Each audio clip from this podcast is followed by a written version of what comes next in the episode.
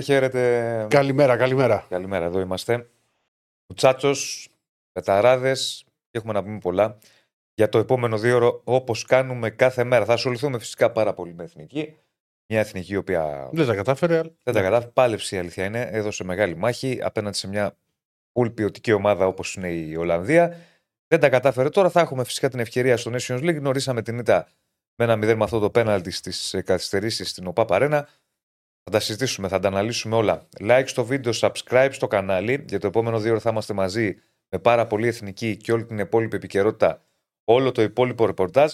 Θα μπούμε κατευθείαν στα βαθιά, θα μπούμε κατευθείαν στα της εθνικής και έχουμε τη χαρά και την τιμή να έχουμε μαζί μας στην άλλη άκρη της τηλεφωνικής γραμμής έναν ε, άνθρωπο ο οποίος έχει προσφέρει πάρα πολλά στο ελληνικό ποδόσφαιρο, έχει προσφέρει πάρα πολλά στην εθνική ομάδα. 82 συμμετοχές. Ναι, Και 13 γκολ. Δεν είναι διακρίσει. πολύ μεγάλος αριθμός. Και μια και είπαμε για πολύ μεγάλη προσπάθεια και μαχητικότητα ας πούμε, που έδειξε η εθνική, ένα από τα κύρια χαρακτηριστικά του, όχι μόνο αυτό, είχε κι άλλα, ήταν όμως ήταν ένας πάρα πολύ μαχητικός ποδοσφαιριστής και νομίζω ότι αυτό το θυμόμαστε όλοι. Δημήτρης Αλπικίδη είναι μαζί μας.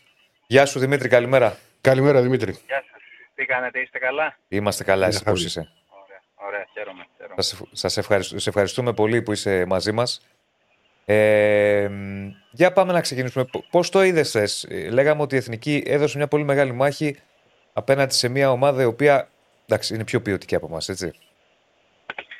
Εντάξει, αυτό είναι το δεδομένο. Το γνωρίζαμε όχι από την αρχή του παιχνιδιού, από την αρχή της ε, κλήρωσης του ομίλου. Είχε η Εθνική μια τεράστια πρόκληση και συνάμα μια τεράστια δυσκολία να αντιμετωπίσει δύο μεγαθύρια του παγκόσμιου ποδοσφαίρου. Ε, κατά κάποιο τρόπο αυτό εδώ ήταν αναμενόμενο, αλλά θεωρώ ότι ήταν και η πιο δύσκολη κλήρωση συγκριτικά με τους άλλους ομίλους που θα μπορούσε να βρεθεί η εθνική ομάδα. Αλλά πάλεψε, πάλεψε τίμια, πάλεψε με όλες τις δυνάμεις, ε, άφησε πολύ καλή εικόνα γιατί έκανε το απόλυτο όσον αφορά το, το απαιτούμενο για να διεκδικήσει μια πρόκριση. Δυστυχώς η ανωτερότητα της Γαλλίας και της ε, Ολλανδίας για εμάς δεν μας ε, άφησαν περιθώρια και στα τέσσερα παιχνίδια για να καταφέρουμε να διεκδικήσουμε κάτι, παρότι είχαμε πολύ καλή εικόνα. Νομίζω το, το μέγεθος και η δυναμική αυτών των ομάδων ε, έφερε, το, έφερε αυτές τις ήττες. Παρ' όλα αυτά νομίζω το πρόσημο είναι θετικό για τα παιδιά. Παλέψαν αρκετά καλά, είχαν πολύ καλή εικόνα. Σίγουρα εντάξει όταν έχεις να αντιμετωπίσεις και αυτές τις ομάδες δεν γίνεται να ε, είσαι οδηγός του παιχνιδιού. Ε, προσπαθείς να κλέψεις κάτι, να κλέψεις μια ισοπαλία ή μια νίκη μέσα από την εικόνα και ακόμα και χθες που η Ολλανδία ήταν ε, πολύ καλύτερα από την εθνική ομάδα. Υ- Υπήρχαν κάποια διαστήματα που θα μπορούσαμε να κάνουμε αυτήν εδώ την υπέρβαση και να πετύχουμε εμείς πρώτοι κάποιο γκολ και ενδεχομένως να, μας, να βρισκόμασταν σε τέ- τέτοια φάση που να μπορούσαμε να κερδίσουμε και την νίκη. Αλλά δεν έγινε, νομίζω ήταν δίκαιο το αποτέλεσμα. Δημήτρη, που πάνω, σε, πάνω σε αυτό που είπες, γιατί η Εθνική πήρε τα μάτς με τους Ιρλανδούς, με το Γιβραλτάρ που έπρεπε να τα πάρει. Τι νομίζω ότι χρειάζεται για να κάνει μια υπέρβαση που τόσο της λείπει όλο αυτό το, τα τελευταία χρόνια; Ε, εντάξει, είναι μια ερώτηση η οποία ε, μια απλή απάντηση είναι δύσκολο να δοθεί πάνω σε κάτι τέτοιο.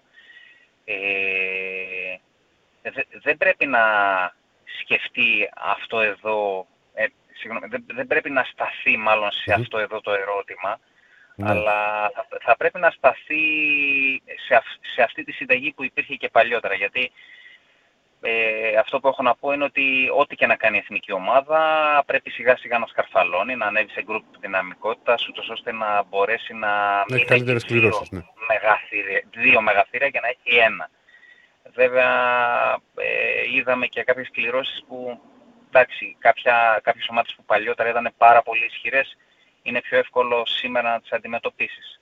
Άρα τι πρέπει να κάνει, πρέπει να ανέβει σιγά σιγά σκαλοπάτι. Νομίζω είναι σε αυτό, σε αυτό τον δρόμο η εθνική και για να πετύχει κάτι τέτοιο θα, θα πρέπει να έχει έναν καλό, συγγνώμη, θα πρέπει να έχει έναν καλό προπονητή που έχει. Από εκεί και έπειτα είναι οι επιλογές του προπονητή που πρέπει να δημιουργήσουν τα θεμέλια αυτής της ομάδας που πάνω σε αυτό το κομμάτι και σε αυτό το καλούπι βαδίζει η εθνική.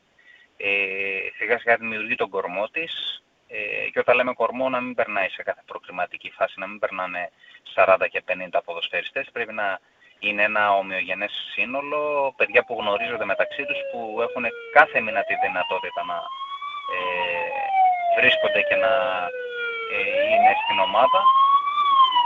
Και σιγά σιγά όλο αυτό εδώ το κομμάτι θα χτιστεί και θα μπορεί να αντιμετωπίσει ομάδες ισχυρότερες από αυτήν και με την παρουσία της να μπορεί να κερδίζει τα παιχνίδια.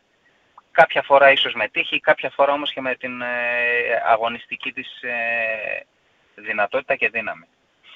Δημήτρη, ε, ήσουνα πάμε, όσο έπαιζες στην πλούσια καριέρα, τη μεγάλη καριέρα που έκανες, μπήκε στην εθνική και αν θυμάμαι καλά μπήκε σε μια χρονική περίοδο που και στην εθνική γινόταν μια μετάβαση ας πούμε σιγά σιγά πάμε, να, πάμε στους επόμενους.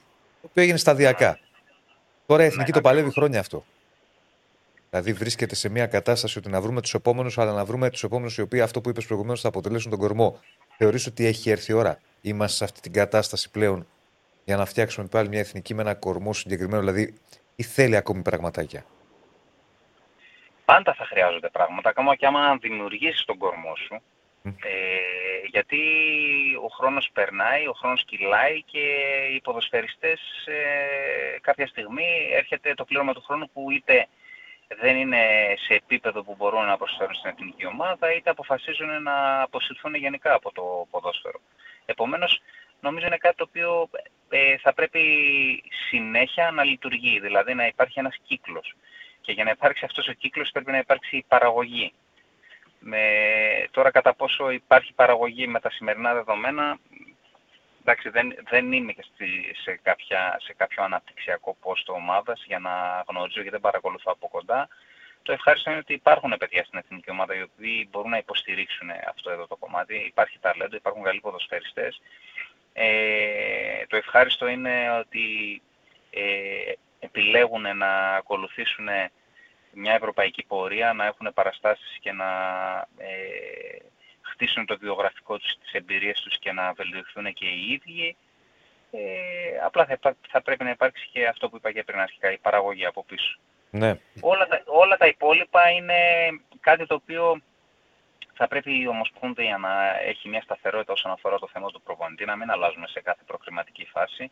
Θα πρέπει ο προπονητής να, να μπει στο πετσί του Έλληνα, γιατί δεν είναι εύκολο. Άλλη κουλτούρα, άλλο ποδόσφαιρο, άλλη νοοτροπία. Πρέπει να μάθει πώς λειτουργεί μια εθνική ομάδα, ένας Έλληνας, η νοοτροπία, η κουλτούρα του Έλληνα και του ποδοσφαίρου. Γιατί βλέπετε ότι πολύ εύκολα υπάρχουν εγκρίνιες, πολύ εύκολα, εύκολα υπάρχουν αλλαγές όταν δεν έρχεται ένα θετικό αποτέλεσμα. Ε, νομίζω έτσι σιγά σιγά χτίζονται αυτά εδώ και αυτό φάνηκε και παλιότερα. Έτσι έγινε και με τον ε, Ρεχάκελ. Ήταν ένας προπονητής ο οποίος αυτοπροτάθηκε. Ήρθε στην εθνική ομάδα, ήρθε πολύ γρήγορα ε, μια, ε, ένας τεράστιος άφαλος, όχι επιτυχία, με την ναι, κατάκτηση του γύρου. Έμεινε χρόνια, μετά ήρθε ένας άνθρωπος ο οποίος γνώριζε το ελληνικό ποδόσφαιρο. Ένας άνθρωπος ο οποίος ε, ε, είχε, ήταν μια πολύ ισχυρή προσωπικότητα και πολύ καλός προπονητής πάνω σε αυτό το κομμάτι ουσιαστικά χτίστηκαν όλα. Φυσικά υπήρχαν και οι ποδοσφαιριστές. Και μετά είναι λίγο που χάθηκε αυτό. Ε, παρότι ήρθε πάλι καλός προπονητής, πολύ αξιόλογος ο κύριος Ράνιερ γιατί τον έζησα. Ε, αλλά νομίζω το, το λάθος ήταν ε, το ότι άλλαξε τρόπο λειτουργίας η εθνική ομάδα. Ήταν πολύ εύκολο να περάσει στην πόρτα αυτής.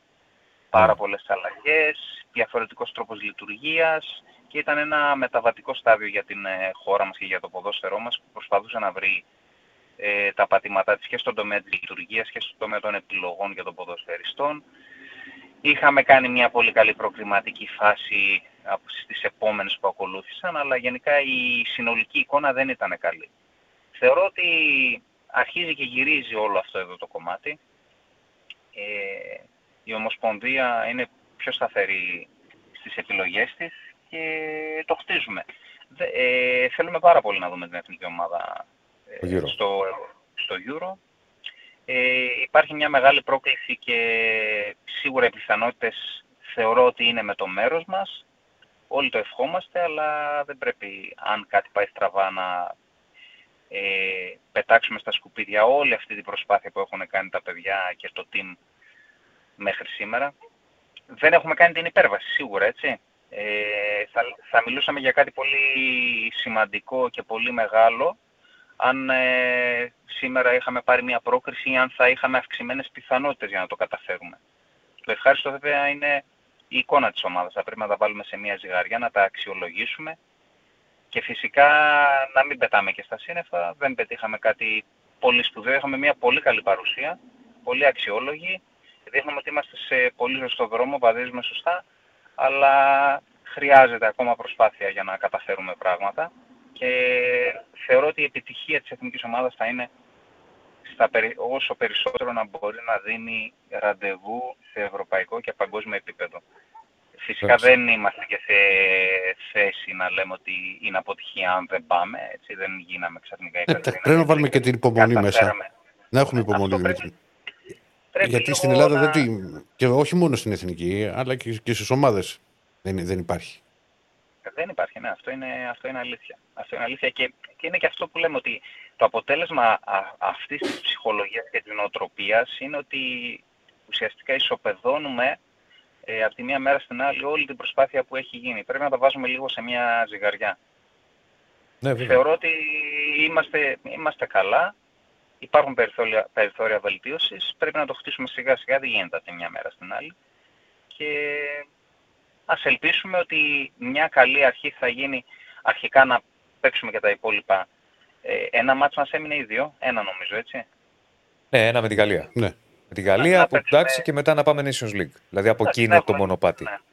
Που εκεί έχουμε καλή... πιθανότητες. είναι με το Καζακστάν και μετά με Γεωργία Λουξεμβούργο. Ναι. Αυτό, ναι, ναι. Έχουμε μια, να έχουμε μια καλή εικόνα στο επόμενο παιχνίδι και μετά να πάμε προετοιμασμένοι να αντιμετωπίσουμε αυτήν εδώ την πρόκληση. Γιατί σίγουρα είσαι στην πηγή αυτή τη στιγμή και πρέπει να πιεις νερό. Ε, όχι πρέπει, είναι καλό να πιεις νερό για όλους μας, για το ελληνικό ποδόσφαιρο, για τα παιδιά. Εγώ νομίζω ότι μπαίνει και το πρέπει τώρα για την εθνική στα με το Καζακστάν και με Γεωργία ή, ή Λουξεμβούργο. Μπαίνει το πρέπει γιατί θεωρητικά έχεις να αντιμετωπίσεις ομάδες χαμηλό, χαμηλότερου βεληνικούς του δικούς σου. Πάσος φαβορή. Ε, και είναι και πολλά τα χρόνια. Είναι και πολλά τα χρόνια. Ναι, ναι, ναι. Δηλαδή είναι, η πρόκληση είναι, θεωρώ ότι τα παιδιά το γνωρίζουν αυτό εδώ. Ε, Κανένας τους δεν έχει πάει σε ευρωπαϊκό ή παγκόσμιο και, και είμαι σίγουρος ότι ε, υπάρχει φλόγα μέσα τους σε όλα τα παιδιά για να το πετύχουν αυτό εδώ. Ε, Δημήτρη, επειδή το στέλνει πολλοί κόσμος, θέλει την άποψή σου. Δύο ερωτησούλες ακόμα να σου κάνουμε και να σε αποδεσμεύσουμε. Ήθελα να στην κάνω κι εγώ. Έχει να κάνει με δύο παιδιά. Ο ένας είναι ο Κωνσταντέλιας, ρωτάει πολλοί κόσμος την άποψή σου. Και ο άλλος είναι ο Ιωαννίδης. Και αυτό γιατί παίζατε έπεσε και εσύ ως επιθετικός, είναι και αυτός επιθετικός με άλλα χαρακτηριστικά βέβαια. Έτσι, άλλα εσύ, άλλο ο Ιωαννίδης. Απλά ζητάει πολλούς κόσμου την άποψή σου και για τους δύο. Ναι.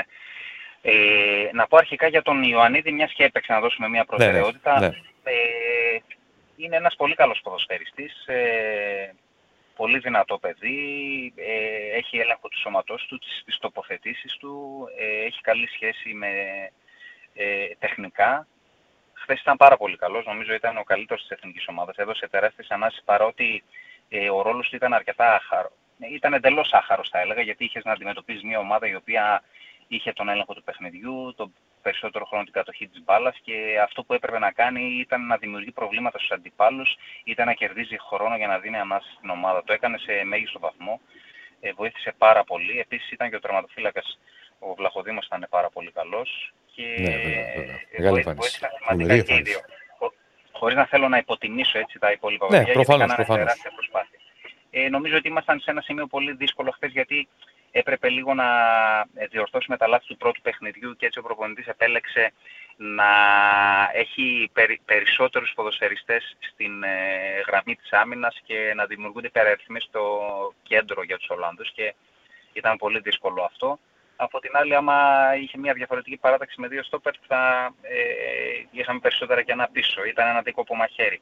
Παρ' όλα αυτά τα παιδιά πήγανε πάρα πολύ καλά και ο Ιωαννίδης ήταν εξαιρετικός να, για να απαντήσω στην ερώτηση. Έχει, είναι νεαρός, έχει, φαντάζομαι, όχι φαντάζομαι, είναι δεδομένο ότι έχει περιθώρια βελτίωσης, μπορεί να γίνει ακόμα καλύτερος και ε, νομίζω ότι είναι σε πολύ, καλή, σε πολύ καλό δρόμο. Είναι τυχερός γιατί βρίσκεται σε έναν υγιή Παναθηναϊκό με ένα εξαιρετικό προπονητή και μακάρι να συνεχίσει έτσι ε, και θεωρώ ότι έχουμε παιδιά στην ε, επίθεση στην εθνική ομάδα που είναι πολύ αξιόλογα. Δηλαδή, πραγματικά δεν ξέρεις ε, ποιο να επιλέξεις. Γιατί κάνουν πολύ καλή καριέρα έξω και ο Δουδίκας που δεν ήταν στην αποστολή και ο Παυλίδης και ο Γιακουμάκης είναι παιδιά αξιόλογα και πολύ καλοί ποδοσφαιριστές. Θεωρώ ότι με το σπαθί του αυτή την περίοδο πήρε μια θέση στην βασική ενδεκάδα ο Ιωαννίδης και ανταποκρίθηκε επάξια στις απαιτήσεις και στην προηγούμενη εικόνα του. Και, και σε μια θέση που τα προηγούμενα χρόνια δεν είχαμε τόσες πολλές επιλογές. Ναι, ναι, ναι. Ε, συμφωνώ απόλυτα και πλέον είναι πολλές. Θεωρώ ότι και τα τέσσερα παιδιά που προανέφερα είναι πάρα πολύ καλοί ποδοσφαίριστες. Ας με συγχωρήσουν αν ξεχνάω κάποιον, αλλά νομίζω ότι τα, στα τελευταία, το, τελευταίο, τα το τελευταίο μεγάλο χρονικό διάστημα είναι αυτά τα παιδιά που ουσιαστικά παρτίζουν την ε, Όντως, έτσι, όπως το λες. Όπως το λες. Ναι, ναι. Και μια και σε... Ε, ναι, ναι. ναι ορίστε. Όχι, όχι, σε διέκοψα, σε διέκοψα, σε διέκοψα. Νόμιζα ότι είχες ολοκληρώσει. Θα, θα πήγαινα για στον Κωνσταντέλια, δεν ξέρω αν ναι, ναι, στον Κωνσταντέλια, βέβαια. Για τον Ναι. Ε, ο Κωνσταντέλιας είναι ένα παιδί πολύ καλός ποδοσφαιριστής, τεχνικά, ε, δυτικός, ε, πολύ καλή σχέση με την μπάλα, έχει, ε, έχει μια δυνατότητα να ε, ε, βάζει και το θέαμα στο παιχνίδι του. Θεωρώ ότι το μέλλον είναι μπροστά του και αυτό που θα πρέπει κατά τη δική μου γνώμη να βελτιώσει σε μεγάλο βαθμό σίγουρα είναι το σώμα του γιατί έχει περιθώρια βελτίωσης ε, αλλά και την ουσία. Είναι ένας yeah. Ναι. ο οποίος μπορεί ε, να συνδυάζει το θέαμα με την ουσία και να κάνει το άλμα να καταφέρει πολύ σημαντικά πράγματα στην ε, ε, καριέρα του. Δεν πρέπει, θεωρώ, αυτοί οι οποίοι ε, είναι γύρω από το ποδόσφαιρο και ε, μιλάω για τα μέσα μαζικής ενημέρωσης να πιέζουν σε μια τέτοια κατάσταση γιατί είναι κάτι το οποίο το, το βίωσε, ας πούμε, το βίωσε εγώ τουλάχιστον με το Σωτήρι τον Νίνη που ήταν Νίνη, βέβαια, βέβαια. Ναι, σε πολύ μικρή ηλικία, ναι. τα θυμάμαι. Σε πολύ μικρή ηλικία βγήκε στο προσκήνιο και σε κάποια διαστήματα δεν έπαιζε και υπήρχε τεράστια πίεση είτε στον προπονητή είτε στον ίδιο γιατί δεν παίζει.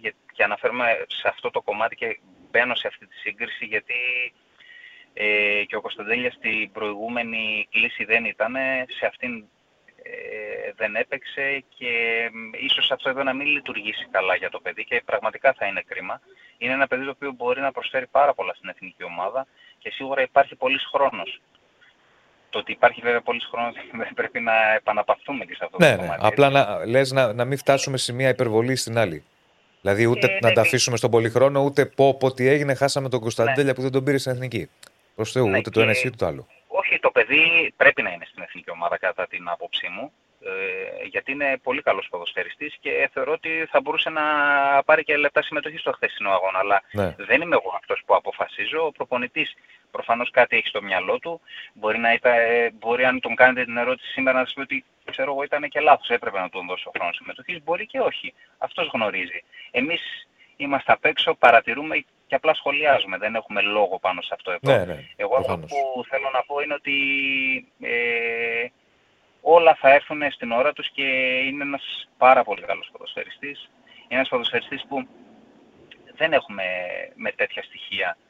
Ε, σου, σου δημιουργεί τεράστιες προσδοκίες η εικόνα του και απομένει ο χρόνος ε, να το δούμε και στην εθνική ομάδα γιατί στον ΠΑΟΚ έχει δείξει αυτά τα δείγματα, γι' αυτό και τα συζητάμε σήμερα. Ναι. Μια τελευταία ερώτηση. Πρωτού σε ρωτήσω, γιατί μου λένε εδώ να σε ρωτήσω αν έχεις κάνει subscribe στο κανάλι των Πεταράδων. Φαντάζομαι θα έχει κάνει, αν δεν έχει κάνει θα κάνει. Δεν έχω κάνει γιατί δεν, έχω κάνει γιατί δεν πολύ ναι. ασχολούμαι να σου πω την αλήθεια. Ναι, ναι, Αλλά ναι. τα παρακολουθώ πολύ επιφανειακά γενικά τα social media. Ναι. Δεν έχω facebook, έχω instagram που δεν πολύ ασχολούμαι. Είσαι της παλιάς σχολής Δημήτρη. Κόσμο. Είσαι της παλιάς ε, σχολής. Είμαι κάτι ενδιάμεσο, δεν θα λέγω ότι ναι. παλιά, αλλά όχι και στη νέα. Ε, δεν θα κάνεις και TikTok ρε παιδί μου. Δεν θα κάνεις και TikTok ας πούμε. Ε, Άμα σου πω, TikTok έκανα πριν. Ε, Α, έκανες. Ε, τώρα τώρα μέχρι στον κουβά. Ναι. Μου έρχονται ειδοποιήσεις στο κινητό. Ναι. και λέω, μα δεν έκανα, δεν ε, έκανα login, πώς μου έρχονται; Και μπήκα και είδα ότι έκανα. Ενώ τέλος πάντων δεν ξέρω, μπορεί μήπως με... Ο Αντίπα μέσω την έχει Instagram πατήσει έτσι έχουν και είχε κάνει συγχρονιστεί. Instagram και δεν το ξέρε. Ναι. μπορεί να έχουν συγχρονιστεί με το Instagram ίσως, δεν ξέρω. μπορεί, μπορεί. ε, μια τελευταία ερώτηση, μια και σε έχουμε μαζί μας, Μπορεί. αφού μιλήσαμε για εθνική. Πώς βλέπεις το ελληνικό πρωτάθλημα φέτος, η μάχη αυτή που γίνεται, είναι καλύτερο σχέση Ε, με πέρυσι, πώς το, πώς το βλέπεις; Είναι πολύ νωρίς για να βγάλουμε συμπεράσματα. Ε, α- αυτή είναι η πραγματικότητα, αλλά σαν πρώτη εικόνα είμαι αρκετά αισιόδοξος όσον αφορά το κυνήγι στη- ε, στην ε, κορυφή. Θεωρώ Ναι. ότι και οι τέσσερις ομάδες έχουν ενισχυθεί αρκετά. Ε, εντάξει, η περσινή χρονιά ήταν πολύ καλή και για τον Παναθηναϊκό και για την ΑΕΚ. Φυσικά για την ΑΕΚ γιατί πήρε το πρωτάθλημα και τον Παναθηναϊκό που έχτισε ένα πολύ δυνατό σύνολο ε, παρότι δεν ε, ε, είχε επιλογές με, μεγάλων ποδοσφαιριστών ενώ σαν ον- όνομα, ο προπονητής ε, έχει χτίσει μια πολύ ε, καλή ομάδα ε, που ίσως αν έβλεπες το ρόστερ της την περσινή χρονιά να μην πίστευες ότι θα πάει να διεκδικήσει μέχρι και το τέλος το πρωτάθλημα. Και φέτος βλέπουμε να έρχεται ο Ολυμπιακός και ο ΠΑΟΚ ε, αρκετά ενισχυμένοι και πραγματικά σε αυτή τη φάση δεν μπορώ να πω ότι κάποιος είναι το φαβορή. Δεν ξέρω καν αν θα το πω αυτό εδώ και στη λήξη του πρωταθλήματος. Ε, Καλό γιατί- είναι αυτό πάντως.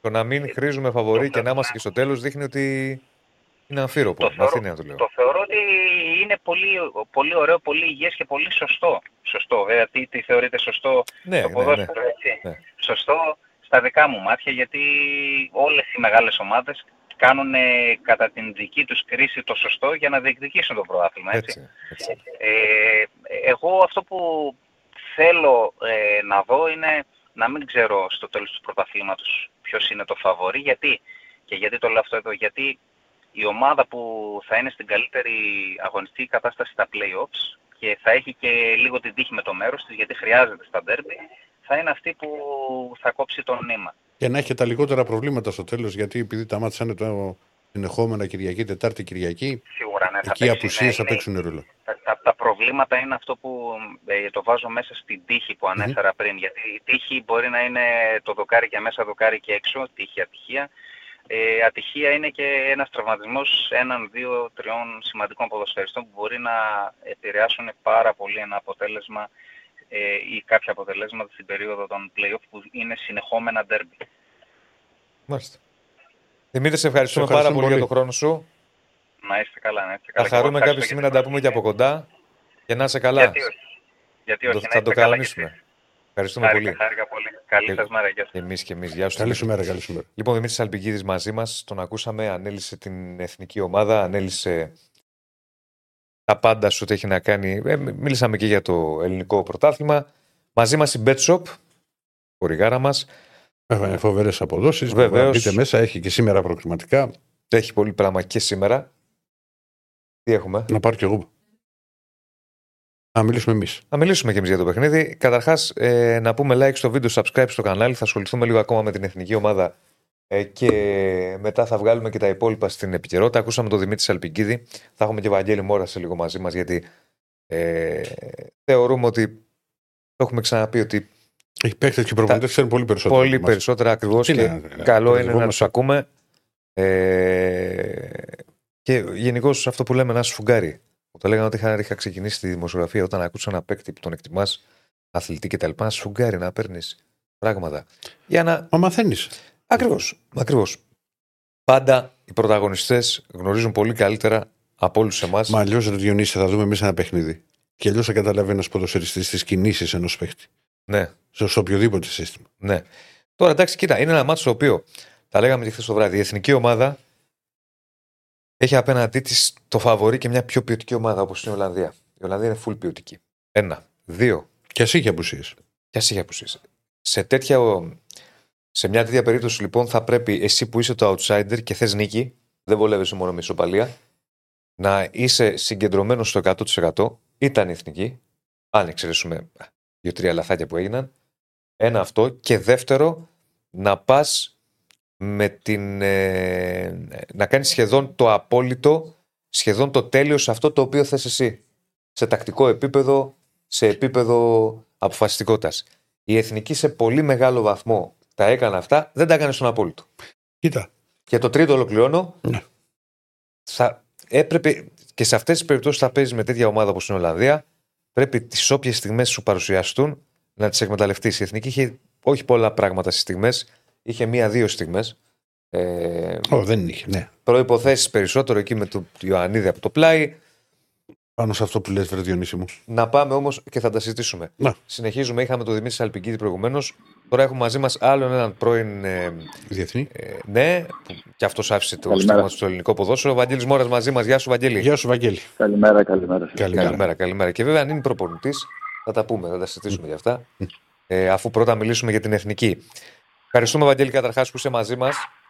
Εγώ σας Ε, ευχαριστώ. για πες και εσύ, πώς, πώς το είδες θες αυτή την πολύ μεγάλη προσπάθεια της Εθνικής; Κοίτα, ε, να ξεκινήσω ότι είμαι χαρούμενος γιατί βλέπω μια ομάδα η οποία το χαίρεται, είναι αγαπημένη, τουλάχιστον αυτό που μεταφέρει εμένα προς τα ύψη σαν φίλαθλος και πρώην διεθνής, αν μετράει όσο μετράει. Φυσικά, Ε, ε, οπότε- α, α, μα, αυτό και μετράει.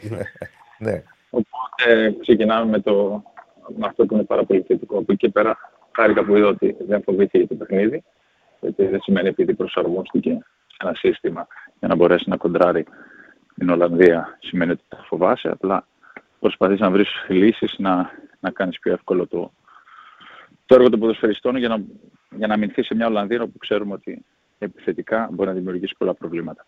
Ε, θεωρώ, ε, ξέρεις ότι ήταν στις λεπτομέρειες, στις λεπτομέρειες ενώ του, των συγκεκριμένων μαρκαρισμάτων όπου πληγώθηκε και γι' αυτό το λόγο έχασε το παιχνίδι γιατί δύο πέναλτι καταλαβαίνεις ότι δεν είναι ε, και το Είναι και καλύτερο για να σπάνιο, χάσεις δεν ένα είναι και μάτι. συνηθισμένο.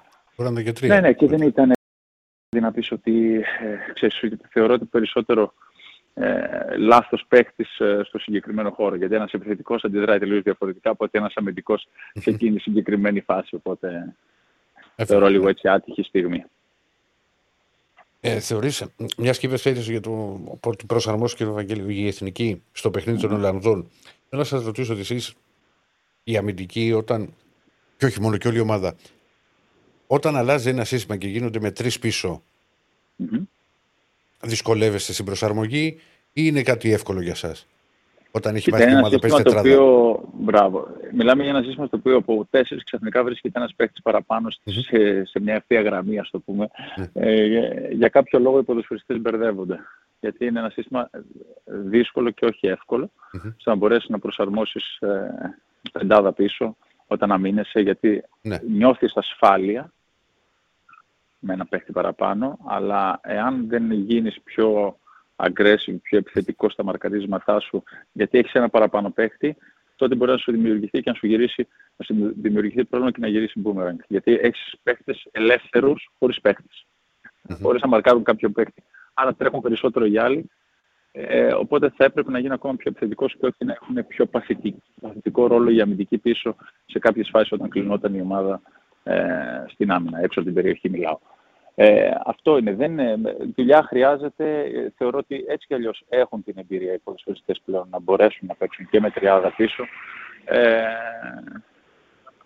οπότε, μ, ναι μεν δημιουργεί πρόβλημα στο να προσαρμοστείς, αλλά δεν είναι κάτι το οποίο δεν μπορείς να το κάνεις. Γιατί θεωρώ ότι είναι παίκτες υψηλού επίπεδου, άρα ε, μπορούν πολύ πιο εύκολα από κάποια άλλη ομάδα ε, Να προσαρμοστούν. η μετατροπή, ναι, να προσαρμοστεί και να, να μετατρέπει τα συστήματα ξέρεις, από έναν αγώνα στον άλλον ε, και να μπορέσουν να το αφομοιώσουν ή να το βγάλουν εις πέρα. ναι. Ε, Βαγγέλη, θέλω να σε ρωτήσω εγώ κάτι το οποίο ρώτησα και τον Δημήτρης Σαλπικίδη προηγουμένως. Γίνεται μια πολύ μεγάλη κουβέντα εδώ και καιρό για την εθνική ότι η εθνική που είχε μια δεκαετία πόσο ήταν, εν πάση περιπτώσει, που ήταν μέσα στις διοργανώσεις, επιτυχίες πέρα από το Euro του 4, ήταν πιστή στα ραντεβού. Μετά περάσαμε σε, σε κάτι μεταβατικό. Θεωρείς εσύ ότι πλέον είμαστε σε μια φάση που, που πάμε πάλι αυτό το μεταβατικό διάστημα και το κακό, μέτριο κακό, όπως θες πες, το διάστημα της εθνικης να το ξεπεράσουμε; Στα μάτια τα δικά σου. Το, το βλέπεις αυτό, ας πούμε; Ναι, το βλέπω. Απλά είναι δύσκολο γιατί πλέον πρέπει να περάσεις τα μεγαθύρια. Πρέπει να, σου, να, να πετύχεις, ε, ξέρεις, τη, τη χρονιά που λέμε, τα προκριματικά τα οποία θα σε βοηθήσουν ε, να πετύχεις και μια από τις μεγάλες ομάδες όπως είναι, γιατί πάντα θα έχεις δύο μεγαθύρια στον Όμιλο, να μπορέσεις να, να τους πετύχεις και αυτούς σε Κάνεις μια μια φάση που δεν θα, είναι, ναι, δεν θα είναι και στην καλύτερη τους κατάσταση για να μπορείς να κάνεις την υπέρβαση εσύ εκεί. Ε, το καλό είναι ότι πλέον και με όλες αυτές τις διοργανώσεις καινούργιες που έχουν έρθει, οπότε σου δίνει τη δυνατότητα να περάσεις τα προκριματικά με κάποιον άλλο ε, τρόπο, ε, αυτό μπορεί να βοηθήσει, γιατί πλέον ξέρουμε ότι είμαστε μέσα στο, στο πλάνο. Με τον για να Nations League μπορέσουμε- φυσικά. Έτσι, με το National League. Οπότε αυτό δίνει μια δυνατότητα να μπορέσεις έτσι να, να βγεις αλόβητος και να κερδίσεις και να μπορέσεις να μπει σε μια διοργάνωση ε, που, που στόχος είναι αυτή, να, να βρίσκεσαι πάντως στις, στις μεγάλες διοργανώσεις. Ε, το καλό είναι ότι βλέπεις ότι αυτοί οι παίκτες πλέον μπορούν να διαχειριστούν καταστάσεις, αυτό που λέμε ότι έχουν γίνει οικογένεια, αυτά τα κλειστά, ε, ξέρεις, κλειστές ομάδες που δεν θέλουν να μπαίνουν μέσα εύκολα, να αλλάζουν οι ποδοσφαιριστές και το ένα τ' άλλο, αμένα από το ένα μπαίνουν, από το άλλο βγαίνουν. Ο κάθε προπονητής οφείλει να δημιουργήσει ένα σύνολο παιχτών όπου θα δίνουν το καλύτερο για αυτή την ομάδα. Και μιλάμε για την εθνική ομάδα. Οπότε, ναι, μεν όλοι έχουν ε, λόγο και πρέπει, μπορούν να βρίσκονται στην εθνική, αλλά δεν είναι τόσο εύκολο και δεν πρέπει να είναι εύκολο όπως ήταν ένα διάστημα που ο καθένας βρισκόταν στην εθνική και άλλαζαν τα πρόσωπα. Ε, Είναι αυτό, μας το είπε και ο Δημήτρης αυτό. Ε, και τα ακούω και από σένα τώρα. Δηλαδή, είναι αυτό που λέμε ότι δεν πρέπει να κάνεις για τον ποδοσφαίρι. Εσύ μιλάς για τους ποδοσφαιριστές ή γενικώς; Για τους ποδοσφαιριστές, ε, το να μην, τι- δεν, δεν ξέρω τι είπε ο Δημήτρης, αλλά θεωρώ Ναι, ναι, ότι το ίδιο είχε τέτοιο. ανοίξει πολύ. Πάρα είχε πολύ, γίνει πάρα εύκολο. Πολύ. Συμφωνώ, ακριβώς το ίδιο λέμε, ακριβώς το λέει. Πολύ εύκολο, δεν είναι πολύ εύκολο. Δεν είσαι Ολλανδία, δεν είσαι, δεν ξέρω τι άλλη χώρα να πω, που μπορούν ποδοσφαιριστές από μικρότερες ομάδες ε, να βρίσκονται στην εθνική, γιατί εκεί υπάρχει παραγωγή παιχτών. Η Ελλάδα δεν είναι έτσι. Η Ελλάδα υπάρχουν διαφορές με- μεταξύ των μικρών και των μεγάλων ομάδων. Μπορεί κάποιος παίχτη σε μικρή ομάδα, μικρή ομάδα να, να μην μπερδευόμαστε εννοείται. Κα, καταλαβαίνουμε, καταλαβαίνουμε. Δεν, δεν Εντάξει, παρεξηγείται καταλαβαίνω, αυτός. να μην που λες. παρεξηγηθούμε Ναι, όχι, και όχι. από τον κόσμο. Ε, Ένας παίκτης ο οποίος αγωνίζεται εκεί και είναι διακριθέν εκεί δεν σημαίνει ότι μπορεί να πάει και στην εθνική ομάδα και, ο- και κάποιος ο οποίος απλά επειδή είναι σε μεγαλύτερη ομάδα ή του εξωτερικού, παίζει στο εξωτερικό αλλά δεν αγωνίζεται. Ναι, ε, ναι, ναι. Πρέπει να είναι αυτός και όχι αυτός που δεν αγωνίζεται εκεί πέρα. Ε, είναι τελείως. Ε, ε, δεν πρέπει να μπαίνουν σε αντιστήριξη. Γιατί ένας ποδοσφαιριστής ο οποίος από μια μικρή ομάδα Ελλάδος βρεθεί στο εξωτερικό ή βρεθεί στη μεγάλη ομάδα, εκεί πρέπει να δείξει αν μπορεί ανταπεξέλθει. Γιατί και αλλάζουν τα δεδομένα. Ναι, ναι. Η πίεση Είναι είναι, α- τελείως διαφορετική. Η ποιότητα των παιχτών είναι τελείως διαφορετική. Των συμπαικτών σου, άρα δεν ξέρεις αν μπορείς να παίξεις εκεί. Μα, Βαγγέλη μου, αυτό το, το λέμε πολλές φορές και όταν κάνει μια μεγάλη ομάδα μια μεταγραφή ενός Έλληνα ποδοσφαιριστή από τις θεωρητικά μικρότερες, το αν θα προσαρμοστεί, το θέλει το χρόνο ένας παίκτης. Είναι διαφορετικό να παλεύεις π.χ. για την παραμονή και να βρεθείς στις ομάδες που πάρει για πρωτάθλημα. Αλλιώς ο Τσιμίκας δεν θα έπρεπε να είναι μέρος της εθνικής. Δηλαδή, κα- καθόμαστε και συζητάμε πράγματα τα οποία είναι, είναι τρελά. Δεν, δεν μπορώ να μπω στην διαδικασία. Δεν μπορεί κάποιος να το καταλάβει. Απλά έχουμε αποκτήσει αυτό που λένε ε, στο πληκτρολόγιο Ναι, ε, ναι. τη δυνατότητα να, λέμε, να λέει ο καθένας ό,τι θέλει και έχουμε χάσει το νόημα. Ξέρεις, πριν Και- από κάποια χρόνια η κλασική ατάκα που λέγαμε ήταν οι προπονητές της κερκίδας, της εξέδρας. Τώρα είναι του Πλέον λέμε πληθυσμού. προπονητές του πληκτρολογίου. Γιατί ναι, ναι, ναι. εκεί εκφράζονται Εντάξει, πλέον. Έχουμε, ναι, είμαστε πιο Έχουν μοντέρνοι αδειάσει τα πλέον, γήπεδα πλέον και είναι έχουμε τα, τα τεχνολογία. social. Ναι, ναι, ναι. ναι. Έτσι, έτσι ακριβώς. Ε, για, α, σε έχουμε μαζί μας. Θα μας πεις και για την, τη νέα σου προσπάθεια εκεί. Στον εθνικό. Προπονητής. Στον εθνικό νέο κεραμιδίου. Βεβαίως, βεβαίως. Α, Καλά έχετε πάει. Ξεκινήσει με πέντε νίκες, έξι μάτσιδα. Πέντε νίκες, έξι μάτς. Ε, Κοίτα, ε, αυτό που Τρένο. ξέρουμε και, και η αλήθεια είναι ότι ε, λες, όταν ε, είπα ότι θα γίνω προπονητής και ότι μου αρέσει, ε, αυτό που ψάχνεις από την πρώτη στιγμή είναι οι συνθήκες. Και η αλήθεια είναι ότι αυτό που έχω βρει και έχω συναντήσει στο νέο κεραμίδι, ε, σε αυτό το χωριό, το μικρό χωριό της Κατερίνης, με τους 240 κατοίκους, και το λέω επίτηδες όλο αυτό, είναι ότι υπάρχουν άνθρωποι τελικά οι οποίοι αγαπάνε αυτό που κάνουν. Αυτό που τους απασχολεί είναι να βάζουν κάποια χρήματα γιατί ε, τους αρέσει να βοηθήσουν τα μικρά παιδιά να μπουν στον χώρο του αθλητισμού, στον χώρο του ποδοσφαίρου ε, και να γίνουν καλύτεροι άνθρωποι, καλύτεροι αθλητές ε, και όλα αυτά τα οποία στηρίζουμε εμείς σαν, σαν ομάδα. Ε, προπονητικό κέντρο, ένα γήπεδο το οποίο είναι στο Λίδι, ε, αγωνιστικοί χώροι ε, και των, των γηπέδων είναι απίστευτοι, γυμναστήριο, καφέ, άρα τι θέλει ένας προπονητής, όλες αυτές τις συνθήκες που λέμε για να μπορέσει να δουλέψει και να προσφέρει. Άρα καλύτερα να είμαι σε αυτή την κατηγορία και να ξέρω ότι τουλάχιστον κάνω τη δουλειά μου σωστά. Έχω ανθρώπους που αγαπάνε αυτό που κάνουν. Και γι' αυτό το λόγο θεωρώ ότι αυτή είναι η ομάδα φέτος με κάποιες, με κάποιες προσθήκες που κάναμε για να μπορέσουν έτσι να ανεβάσουν το επίπεδο της ομάδας έχουμε καταφέρει και θεωρώ ότι δεν είναι τυχαίο μέχρι στιγμής το αποτέλεσμα. Γιατί τα παιδιά αυτό που προσπαθούμε να περάσουμε είναι να, να, να δουλέψουν σε όσο πιο επαγγελματικά γίνεται και το έχουν πιστέψει σε υψηλό επίπεδο όλο αυτό. Ε, γιατί παρέχουμε τα πάντα τα οποία δεν παρέχει ακόμα και ομάδες αλφαεθνικής πιστέψτε. Ε, δεν συναντά εύκολα αυτές τις συνθήκες, ειδικά σε κατηγορία τώρα γάμα εθνική. Θυμάμαι από παλιά, εγώ όπως λέω με το ρεπορτάζ, ε, με τις μικρότερες κατηγορίες, τα προβλήματα πάντα ήταν τεράστια. Δεν είναι... Κάθε χρόνο ήταν ομάδες οι οποίες δεν μπορούσαν να αντέξουν οικονομικά. Πάντως είναι, είναι εντυπωσιακό εγώ αυτό που ακούω. Ναι. Δεν είχα τέτοια εικόνα. Με προπονητικό κέντρο και. Ναι, ναι. Για τόσο μικρό μέρος και να παρέχει αυτές τις ανέσεις. Και όπως επίσης μου άρεσε και πάρα πολύ αυτό που, που είπε ο Βαγγέλης ότι ναι, ρε παιδί μου, εγώ προτιμώ να είμαι εδώ τώρα που OK, okay, είναι πιο μικρή κατηγορία, είναι μικρό το μέρος κτλ. Αλλά ξέρω ότι υπάρχουν συνθήκες ανθρώπινες, νορμάλ. Είναι... Μα έχω να κερδίσω εγώ προπονητικά, ε, γι' αυτό το κάνω. Αλλιώς το να πάω στη Β' Εθνική πήγα στον Απόλλωνα Λάρισας. Δεν κέρδισα κάτι. Ναι. το μόνο που μπορώ να πω ότι κέρδισα, κέρδισα ότι δούλεψα απευθείας λίγο με επαγγελματίες. Ενώ την προηγούμενη χρονιά, την πρώτη μου χρονιά που ήμουν γάμα εθνική στην Ελασσόνα εδώ mm-hmm. πέρα, δούλευα με ρεστέχνε. Άρα ήθελα να δοκιμάσω λίγο πώ είναι να δουλεύεις με επαγγελματίες ποδοσφαιριστές. Να μπορέσω να τους περάσω δηλαδή κάποια πράγματα. Το χάρηκα, πέντε αγωνιστικές, ήρθαν άλλα πράγματα τα οποία εμένα δεν με καλύπτουν. Άρα ευχαρίστως, ε, τόσο απλά, τόσο ωραία, γιατί στη ζωή μου έτσι έχω μάθει. Είπα απλά φεύγω, ε, γιατί δεν μπορώ να συνεχίσω εφόσον κάποιες συνθήκες. Αυτό που λέω, ακόμα και τα φυσιολογικά της καθημερινότητας. Ε, το που θα κάνεις προπόνηση, ναι, γιατί δεν υπήρχε ναι, ναι, να κάνεις προπόνηση, τα αποδητήρια, όλες αυτές οι συνθήκες δεν υπήρχαν. Άρα, ευχαριστώ πολύ, δεν θα πάρω και μου δόθηκε αυτή η ευκαιρία να είμαι εκεί και γι' αυτό το λόγο έμεινα. Γιατί έτσι τουλάχιστον ξέρω ότι εξελίσσομαι εγώ ο ίδιος ε, προπονητικά. Γιατί μπορώ και κάνω τη δουλειά μου σωστά. Πάντως, σε μένα, επειδή όλο αυτό τώρα που μου ανέφερες μου έχει κινήσει πραγματικά την περιεργεια θα ήθελα πάρα πολύ κάποια στιγμή να κάναμε ένα ταξίδι και να πηγαίναμε εκεί. Να το κάνουμε. Και να, να, να, να, βρίσκαμε ε, το Βαγγέλη σε ένα καφενείο ή στο προπονητικό. Ναι. Ε, θα το πω και αλλιώς, θα σας πιέσω κιόλας. Οφείλετε να το κάνετε. Ναι, ναι, ναι. Εκεί Εμένα θα μου άρεσε πάρα πολύ. Ένα διμεράκι εκεί. Υπάρχει κάτι καλό.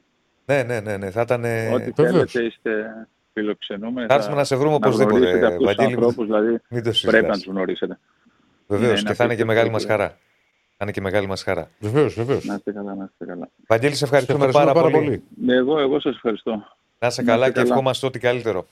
Να είστε καλά. Λοιπόν, λοιπόν αυτός ήταν και ο Βαγγέλης Μόρας. Πραγματικά θέλω να πάμε. Αλήθεια σου λέω. Δεν έχω... Πάμε στο χωριό εκεί να βρούμε τον Βαγγέλη Μόρα, να κάτσουμε να βγούμε ένα τσίπουρο, να πάμε σπάει στο προπονητικό, να κάνουμε ένα θέμα. Καλά, μην μου ανεβάσετε και το ζάχαρο όμως. Ε, καλά, δεν σου είπα να. Λοιπόν, αλλά σου, σου εξηγώ ότι τέτοιο. Ότι εγώ, το, εγώ έκανα πολύ μικρές κατηγορίες. Ναι. ξεκίνημα. Ναι, ναι, ναι, ναι, Γιατί παλιά, όταν, όταν ξεκίνησα εγώ τη δημοσιογραφία, τότε οι εφημερίδες δεν είναι πολύ μεγάλο όρο και έκταση. Τώρα δεν υπάρχουν. Ε, και τώρα δίνουν, δεν ξέρω τώρα. Βασικά έχω να διαβάσω η εφημερίδα πολύ καιρό. Ε, στα site μπαίνουν οι ειδήσεις από Β' και Γ' Εθνική. Ε, μπαίνουν. Β' Γ' Εθνική μόνο τα μάτια και αν γίνει κάτι. Ε, ναι. Ε, ε, και άμα μάθεις ότι έφυγε ο προπονητής ο Δεσίλα. Ναι. Διάβασα εφημερίδα μετά από πάρα πολύ καιρό. Ναι. Στο τσάρτερ που πηγαίναμε στο... στη Χάιφα. Mm-hmm. Και έπεσε στα χέρια μια εφημερίδα. Και μάλιστα είχα συνάδελφο και μου λέει: Θέλω να τη μυρίσω λίγο. Ναι. καιρό μου λέει. Να δω πώς είναι. Του λέω: Φίλε, έχω να πιάσω εφημερίδα στα χέρια μου. Εγώ σε κάθε ταξίδι που κάνω τον Ολυμπιακό παίρνω εφημερίδα. Μου το έχεις πει. Και καλά κάνεις. Δηλαδή θα πάρω εφημερίδα. Δεν ξέρω, δεν, δεν, δεν, Κοίτα, δε. τώρα πρώτο Θεός όταν θα πάμε στη, στην Αγγλία που είναι τέσσερις ώρες πτήση, θα πάρω και εφημερίδα. Θα, δω και, θα βρω και μια ταινία δυόμιση ώρες. Ναι. Και δεν βγαίνει τέσσερις ώρες στο αεροπλάνο. Εντάξει, εγώ θα μπω social. Ε, ε, πλέον στα περισσότερα, όχι στα περισσότερα, ας πούμε η Aegean έχει WiFi. Ναι. Πληρώνεις 4-5 ευρώ, κάνω και τι δουλειέ, θα μου γράφω, στέλνω, μιλάω, τι κάνετε παιδιά, πώς πάμε. Μια χαρά, αρχοντικά. Ξέρουμε τι παίρνεις. Έστε ρε κύριε Στέφανε, αγωνιστή. Λοιπόν, λοιπόν να πούμε, εμείς δεν έχουμε ολοκληρώσει για το μάτι. Να, πούμε, να πούμε δύο πράγματα γιατί... Και, και στα πολύ γρήγορα. Στα πολύ γρήγορα. Κοίτα, πούμε και λέμε. Εγώ θεωρώ ότι ο Πογέτη, το είπα και χθες το βράδυ, αλλά δεν είναι υποχρεωμένοι εδώ οι φίλοι. Ακολούθησε ένα πλάνο. Πήγαινε, ξεκίνησε συντηρητικά. Στο μυαλό του ήταν να κρατήσει το μηδέν όσο, περνάει, όσο περισσότερο μπορούσε και να ρισκάρει στο τέλος. Ναι. Εκ του αποτελέσματος, δηλαδή, όσο ήταν ανοιχτό το μάτς, δηλαδή το 0-0, αυτό το πλάνο του βγήκε. Μπορεί να του βγήκε. Δύο... Έχει κάνει τρομερή εμφάνιση ο Βλαχοδήμος. Ήταν άστοχοι οι Ολλανδοί. Για Ήταν χίλιους εθνική- λόγους ένας- του βγήκε, ρε το παιδί. Μα έφτασε εκεί που εκεί. πήγε. Και στο τελευταίο 20 λεπτό τέταρτο άρχισε να ρισκάρει περισσότερο που έφτασε σε ένα σημείο να παίζει με τρεις επιθετικούς. Σου λέει μία ζαριά καλή να υπάρξει και κλέψα το παιχνίδι. Ναι. Ε, εντάξει, εγώ είμαι της άποψης ότι ένα τέτοιο πλάνο δεν έχει πολλές πιθανότητες να βγει στο σύγχρονο ποδόσφαιρο. Ωραία. Επειδή μου το είπες εχθέ. Έχεις... Το καταλαβαίνω πώς το λες. Ερώτηση. Δεν σου Έχεις είπαν- το ρόστερ της Ελλάδας και έχεις το ρόστερ της Ολλανδίας. Και είσαι προπόνηση όχι, όχι ο Πογέτη. Εσύ. Μμμ. Ο Ηρακλής, ο Αντιπέτ. Ναι, τώρα, Αντί για το- τον το- Κουστάβο το- το- Πογέτη. τώρα ήθελα όμως και τσακαλέα εκεί για να λέμε για μάνατζερ. Ναι. Ωραία. Ναι. Είσαι προπονητής. Ναι. Θα πήγαινες πιο επιθετικά; Θα παίζαμε τετράδα πίσω. Οκ, το ακούω. Ξεκινά- Και εγώ. Ξεκινάμε βασικά, δεν Κι θα εγώ. το άλλαζα. Θα πήγαινα με τετράδα πίσω και θα είχα δύο αμυντικά χαφ στάνταρ που να τρέχουν πάνω κάτω. Ναι. Ποιοι είναι αυτοί οι οποίοι θα τρέχουν με την Ολλανδία πάνω κάτω; Α, ωραία, θα βάζεις, ας πούμε, είχε το, το Γαλανόπουλο και το Κουρμπέλι. Θα πήγαινε με τους δύο. Οκ. Ε, τώρα, επειδή εγώ είμαι και περίεργος, θα είχα και Κωνσταντέλια μέσα. Για το απρόβλεπτο. Θα έχω Ναι. κάποιον. Ή, ή μπορεί με μάνταλο να ξεκινούσα και να βάζω τον Κωνσταντέλια, ξέρεις αλλαγή. Ναι, ρε παιδί μου, τα ακούω όλα αυτά εγώ Ε. και δεν διαφωνώ πολύ μαζί σου. Να σου πω. Και εγώ μετά θα πήγαινα. Τώρα κάνουμε τους προπονητές. Ε, τα μην Ε, του κάνουμε κι εμείς. Ναι. Αυτό που λέω εγώ είναι ότι Βέβαια να πούμε. δε- επειδή δεν έχω- είναι εύκολα αποφάση. σε- Όταν καίγεσαι για νίκη, Μμμ. Καίγεσαι. Δεν είναι ότι πάω, δεν Ναι, έχω τι δεν να είναι χάσω. και εύκολο να πας πάω full επίθεση. Δεν είναι. Όχι, δεν, δεν, δεν θα Αποφάσεις κερδίσει. που παίρνεις Θα σου... ε, Παιδί, αν πας full και επίθεση. απέναντι με στην τους- ίδια ομάδα. Ρε αδερφέ, άμα πήγαινες full επίθεση με τους Ολλανδούς, Ναι. θα έτρωγε τέσσερις κόντρες Ναι. και θα παρακάλεγες στο το Για το Χριστό και την Ρόντα- Παναγία να μην γλιτώσουν. Για το Ρότα που στέλνει, παιδιά, δεν ήταν καλός Ρότα. Η αλήθεια είναι αυτή. Δεν ήταν Ναι. καλός γιατί το στέλνει ένας φίλος. Ε, Μπουχαλάκης, ο Μπουχαλάκης μπήκε αλλαγή. Νομίζω η καλύτερη ήταν ο Ιωαννίδης, ο Βλαχοδήμος. Εμένα μου άρεσε και ο Μάνταλος. Τουλάχιστον σε κάποια διαστήματα. Ε, που είχε μια Έβγαλε μια καλή. φοβερή παλιά. Και ο Ρέτσος φασούρα. είχε κάποιες, κα- κάποια καλά κοψίματα. Λοιπόν, πρέπει να πούμε, επειδή έχουν έρθει αρκετά μηνύματα. Και να αφήσουμε- προχωρήσουμε. Να αφήσουμε το αγωνιστικό και, γιατί έχουμε πάρα πολλά θέματα. Πρώτα απ' όλα, η νέα σημικόνα να είναι κλειστή κερκίδα. Θα τα συζητήσουμε τον Άκη αυτά. Κα και τον αγωνιστικό χώρο. Ναι. Α, πολύ ωραία. Οπότε πολύ ωραία, μόλις πολύ πάμε ωραία, στην πολύ Άγια ωραία, να το πολύ ωραία, συνδέσουμε. πολύ ωραία. Επειδή Ε. δεν θα έχουμε πολύ χρόνο από εδώ και πέρα, θα είναι πιο πεισμένος γιατί βγάλαμε Δημήτρη Σαλπικίδη, Βαγγέλη Μόρα και τους ευχαριστούμε. Ε, τρέχει πόλα αν μπορεί η Εθνική να προκριθεί στα τελικά του Euro μέσω των playoff του Nations League. Ψηφίζετε στο τέλος εκπομπής τα αποτελέσματα. Πάμε να ανέβουμε. Πάμε like και βίντεο. Like ε, και βίντεο, ωραίο. Like στο βίντεο και subscribe στο κανάλι. Και Στέφανε, πώς πάμε από like; Τραγωδία. Τραγωδία είστε ρε παιδιά. Πώς Είστε πάμε, Βολέ; Τραγωδία, 101 like, 101 like. 400 άτομα παρακολουθεί. Κλείσαμε, να το ξέρετε. 350 έχετε ψηφίσει στο poll και έχετε κάνει μόνο 104 like. Είστε Λοιπόν. τραγωδία. Δε. Τρέξτε Γιατί λίγο. έχετε τέτοια, τέτοια τρέλα με τα like; Όχι, πρέπει να έχει like. Μπαίνουμε στον αλγόριθμο ρε Ήρα.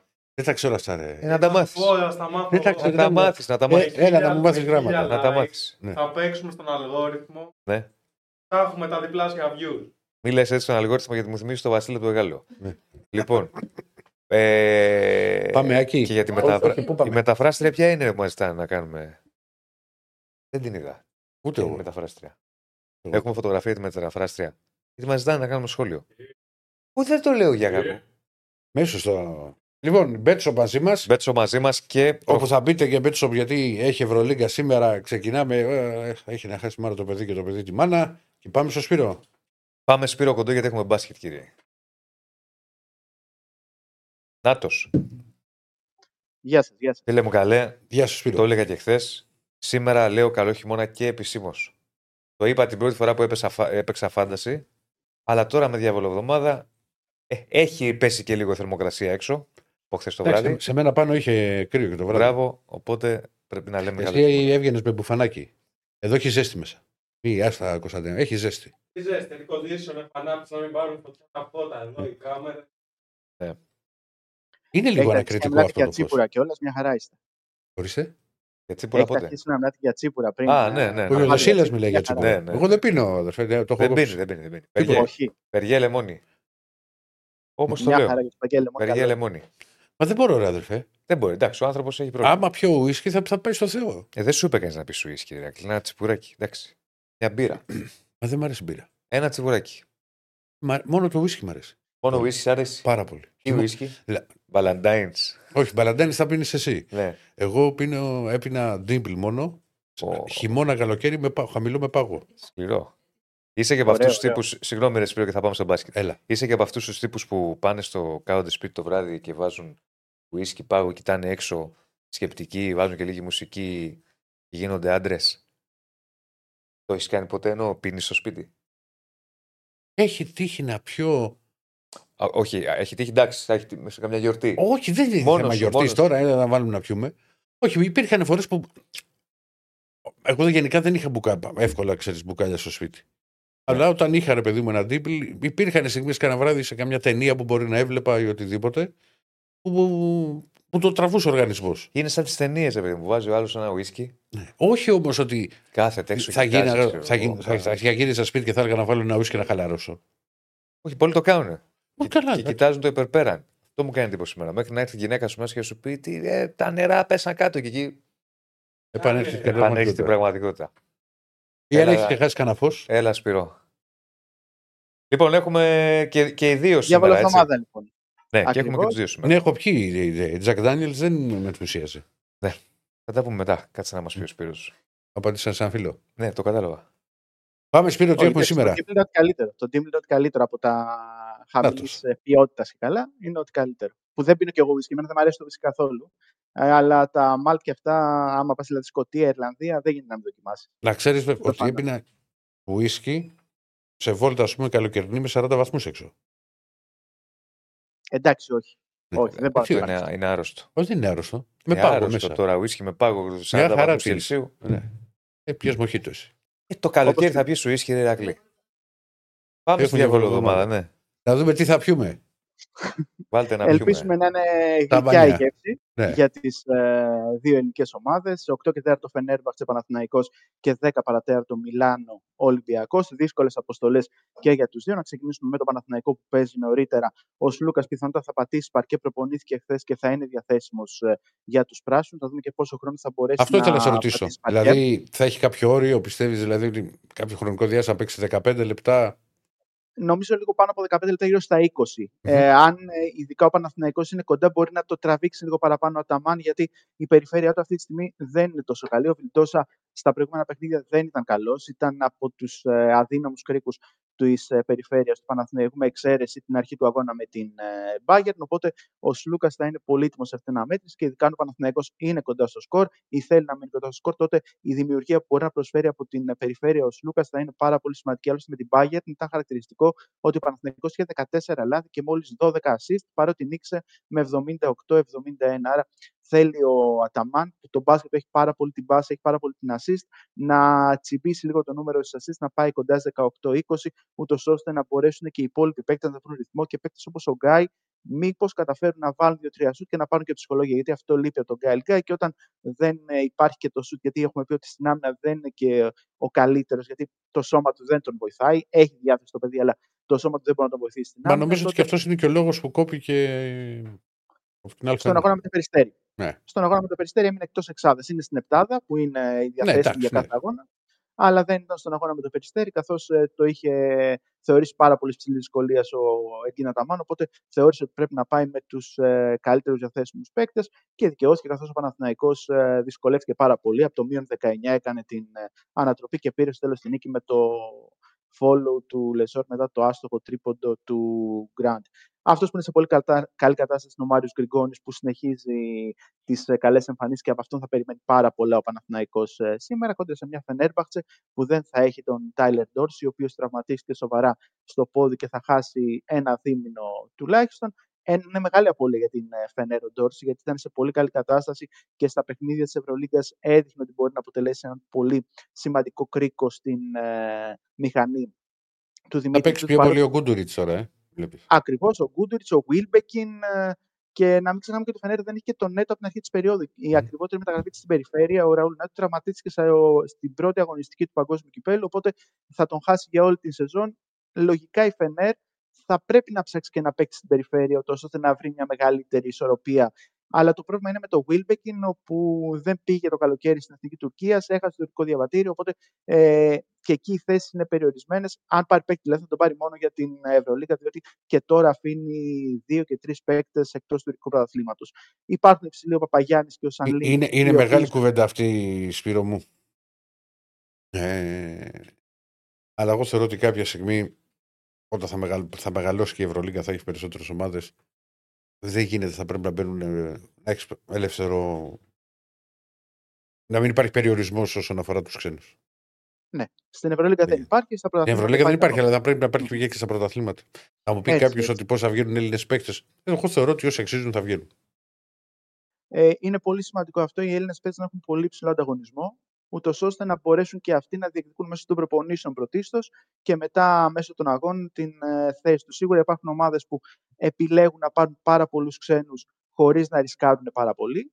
Ε, αυτό είναι μια στρατηγική η οποία μακροπρόθεσμα δεν βγαίνει σε καλό, γιατί όταν επενδύσεις ένα Έλληνα παίκτη, τότε αυτός μπορεί να σου επιφέρει κάποια έσοδα με κάποια πώληση. Είδαμε το καλοκαίρι πώς ε, πωλήθηκε ο Τανούλης στον Ολυμπιακό, παραδείγματος χάρη από τον ε, Προμηθέα.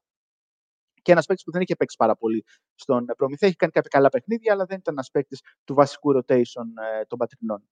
Και αφού πήγαινε, πάμε για τον Τανούλη, πάμε και στον Ολυμπιακό. ο οποίος, Όχι, πριν, ε, πριν πάμε, τι βλέπεις Πριν ε, Φενέρ, Φενέρ Παναθηναϊκός, Δηλαδή, τι- τι αξίζει να ποντάρει κάποιος, αν έχεις δει κάτι; θα Αποδόσεις έχουμε δει. έβλεπα προς το under, να σου πω την αλήθεια. Αν τις έχουμε διαθέσιμες τις αποδόσεις προς το under, ε, θα έβλεπα κάτι τέτοιο. Δηλαδή γύρω σε Under τι, το, το line ποιο είναι; Τώρα θα ένα, ένα λεπτάκι να πω. 161, 162 πόντους, κάτι τέτοιο. Δηλαδή ε, να, μην πάει, να μην πάνε και οι δύο πάνω από τους 80, να είναι ο Παναθηναϊκός που είναι Εγώ το να σου πω outside. αλήθεια, θα πάω, Ένα- θέλω να ψάξω λίγο να δω λίγο ειδικά, ειδικά σε παίκτες. Πώς, 158 μισό είναι το, το over. Μμ. Οριακά Δηλαδή, αποδεκτό. 80-78 δηλαδή. Ας πούμε. Ξέρεις, λέω το. Πώς γίνεται. Εγώ Οριακά αποδεκτό είναι αυτό. θα πάω σε παίκτες τα σημεία. 78-80 για μη σας Άσο ή λέω. διπλό πόσο είναι. Κάτσε να σου πει η Κωνσταντίνα που το έχει ανοίξει να το ανοίξει εγώ τώρα. την pet shop. Πάντως, ε, όσον αφορά το όσο διπλό, η Φενέρ έχει ένα μικρό προβάδισμα. Ο Παναθηναϊκός ε, Ολυμπιακό. 1,54 άσο 2,90 το διπλό. Χαμηλά είναι. Εγώ το περίμενα λίγο, Ναι. λίγο, Ένα παραπάνω, 48 λίγο έπεσε. παραπάνω. ναι. Οκ. Ε, όχι, δεν, δεν αξίζει ο Άσος. Τρία το διπλό. Ε, εγώ σας τα λέω από τώρα δεν σύλλεσα το παίξει το 3. Τρία το διπλό. Mm. Θα το τιμήσουμε. 3-0-5. Σε ένα μο- μόνο αποδεκτό και θα παίξουμε κι άλλο ένα με. Ε, θα παίξουμε άλλο ένα με. Από, πώς το λένε, παίκτες ειδικά και άλλο ένα παράταση. Παίχτες, α σου πω παίχτες. Τι θες, σε πόντους. Ε, Καλά, όχι τώρα αυτό θα μπλέξουμε, Ερακλή. Άστο. Μετά. Δεν θα γάμα να κάτσουμε τώρα να ψάξουμε όλους τους παίκτες σε πόντους. Άστο για να πάει στον Ολυμπιακό. Δεν έχουμε χρόνο, Ερακλή. Πάμε, πάμε. Έχουμε μία ώρα να τους βγάλουμε όλους. Μην μπλέξουμε με αυτό με τις. Εντάξει, Τελειώσαμε. οκ, οκ, οκ, οκ, οκ. Τελειώσαμε. Λοιπόν, και Πύρο για λέει τον γιατί άμα Ολυμπιακό, τον αφήσουμε με δέκα- παίκτες θα μας βγάλει πέντε ειδικά στοιχήματα τώρα. Και όχι Έτσι, λίγο όταν έτσι. μπορεί να πάνε και ταμείο. Αλλά ε, θα πρέπει να. Α τα σκεφτεί και ας τα δώσει κατευθείαν. Αυτό έτσι, κάνει τώρα, το στα βλέπεις. bullets μετά. Ε, το αυτό βλέπω, κάνει, γι' δεν μας το μιλάω. παρακολουθεί τώρα. Κοίτα, φτιάχνει, φτιάχνει παίκτες. Κάνω φόμπινγκ. Λοιπόν, Κάνει φόμπινγκ. Δέκα Έχει παρά το τέταρτο. φόμπινγκ τώρα. Εγώ δεν το ξέρω το φόμπινγκ. Δεν το ξέρω. Κάνω φόμπινγκ. Εσύ πήραμε το ξέρεις το φόμπινγκ. Ξέρεις τι είναι το Όχι, φόμπινγκ. το- Είδες; Δεν έχω ενημερωθεί. Το έμαθε τώρα έτοιμα στο κομμάτι. Παρετηθείτε. Είσαστε και νέα παιδιά. Το Google βασικά. Όχι, το Google εσύ για να το δεις. Εγώ Όχι, το ε, άκουσα. από- Α, κάπου το άκουσε. Ε, πού να το μάθα, δεν ξύπνησα μια μέρα και είπα φόμπινγκ. Για πάμε για Ολυμπιακό. Ο Ολυμπιακός 10 παρατέταρτο στο Μιλάνο, μια ομάδα που είναι πολύ πιο φρέσκα από τους Ερυθρόλεπτου. που δεν έπαιξε την προηγούμενη αγωνιστική της Ευρωλίγκας με τη Μακάμπη λόγω της πόλεμη κατάστασης στο Ισραήλ. Είχε αναβληθεί εκείνη η αναμέτρηση. Έδωσε παιχνίδι το Σάββατο. Ο Ολυμπιακός έδωσε την Κυριακή και πιο δύσκολο παιχνίδι. Το Μιλάνο κέρδισε τη Ρέτζιο Εμίλια του Δημήτρη Πρίφτη σχετικά εύκολα. Αλλά το Μιλάνο είναι μια ομάδα που έχει αρκετά σκαμπανεβάσματα και μέσα στα παιχνίδια. του. Οπότε ίσως αυτό θα είναι η ευκαιρία, ίσως αυτή θα είναι η ευκαιρία του Ολυμπιακού να εκμεταλλευτεί τα νεκρά διαστήματα που θα έχει η Αρμάνι, ούτως ώστε να μπορέσει να χτίσει momentum και να μπορέσει να βάλει κάβα, ούτως ώστε στα λεπτά που δεν θα είναι τόσο φρέσκος να έχει τη δυνατότητα να διατηρηθεί κοντά στο σκορ. Ο Ολυμπιακός που θα παραταχθεί με τον ε, Λουξίκμα, χωρίς τον Σακίλ Μακίσικ και πολύ δύσκολα θα δώσει το παρόν ε, ο Νάιτζελ Ναι. Βίλιαμς Κος, που αυτή είναι μια αρκετά σημαντική απουσία για αυτή την αναμέτρηση, καθώς θα μπορούσε να δώσει πολύ μεγάλες ανάσες στην περιφέρεια του Ολυμπιακού που την έχει τόσο πολύ ανάγκη. Θα προσπαθήσει ο Ολυμπιακός με τα ψηλά του κορμιά να βάλει προβλήματα στην Αρμάνη. Η άμυνα στον Μύρο της θα είναι ένα πολύ σημαντικό ε, ένας πολύ σημαντικός παράγοντας για το πώς ο Ολυμπιακός θα μπορέσει να διατηρηθεί μέσα στο παιχνίδι. Και το Μιλάνο, το οποίο έχει και αυτό παίκτες οι οποίοι είναι υψηλά κορμιά. Μπορεί να παίξει με το Σιλτ στο 2, τον Μύρο στο 3, με Φόιτ πάνω στο 4. Οπότε μπορεί να δημιουργήσει ψηλέ πεντάδες. Ο Ολυμπιακός μπορεί να τι ματσάρει αυτά. Το θέμα είναι πόση ενέργεια θα μπορέσει να καταθέσει απόψε στο φόρουμ Ολυμπιακός, ούτως ώστε να ζωρίσει μια ομάδα η οποία έχει πλεόνασμα αυτή τη στιγμή σε ενέργεια, καθώς έχει και περισσότερες λύσεις. Ενώ οι απουσίες της είναι οι εξής δύο, ο Μάουντελό και ο Μπίλι Μπάρον, οι οποίοι ε, δεν δημιουργούν τόσο μεγάλο πρόβλημα στον ε, Έτορε Μεσίνα. Αποδόσεις εδώ. Εγώ αυτό κοίταζα γιατί σε άκουγα Σπύρο μου. 13 πόντου του Μιλουτίνοφ το 1,86 δεν είναι άσχημο, ούτε και 12 του Πίτερς το 1,97. Σημεία. Συμφωνώ. Είναι 1,77 και 2,11. Άμα ήταν Οπα. πάνω από το 1,80 το Μιλάνο θα έχει αξία. Εγώ το Μιλάνο, αν το έβρισκα πάνω από το 1,80, πιστεύω θα έχει αξία γιατί έχει μεγαλύτερη φρεσκάδα αυτή τη στιγμή. Αν ήταν οποιαδήποτε άλλη στιγμή της περίοδου, δηλαδή άμα ήταν κάποιος που ο Ολυμπιακό θα έχει Μμμ. περισσότερες λύσεις, θα κοιτούσα προ το διπλό. Γιατί δεν το έχω τόσο ψηλά το Μιλάνο. Δηλαδή το έχω στις ομάδες που θα παλέψουν για την Εξάδα. Θεωρώ τον Ολυμπιακό να έχει ψηλότερο ταβάνι από το Μιλάνο αυτή τη στιγμή. Εντάξει, Αλλά, αλλά ο- με τις απουσίες και την κούραση υπάρχει. Μάλλον θα συμφωνήσει μαζί μου, Σπύρο, ότι τα προβλήματα που, που προέκυψαν με το γεγονός ότι ο Ολυμπιακός δεν έχει κάνει προετοιμασία, κάτι που το έχει πει και ο ίδιος ο Μπαρτζόκας, ότι ήταν η χειρότερη προετοιμασία στη, στην καριέρα του. Τον Ολυμπιακό νομίζω ότι θα το δούμε μέσα Νοεμβρίου. Ένα, σε ένα μήνα, ναι. Έχεις δίκιο. Συμφωνώ απολύτως. Και καλώς εγώ των πραγμάτων. ε, Να χτυπήσουμε ξύλο, να μην ε, συμβεί τίποτα άλλο, γιατί ήδη ο Ολυμπιακός έχει πάρα πολλές απουσίες. Οι παίκτες του παρότι την αρχή της σεζόν είναι επιβαρημένοι, αυτοί που είναι υγιείς. Οπότε, αν ε, όλα πάνε καλά, τότε σε ένα μήνα θα μπορέσουμε να δούμε τον ε, πραγματικό Ολυμπιακό.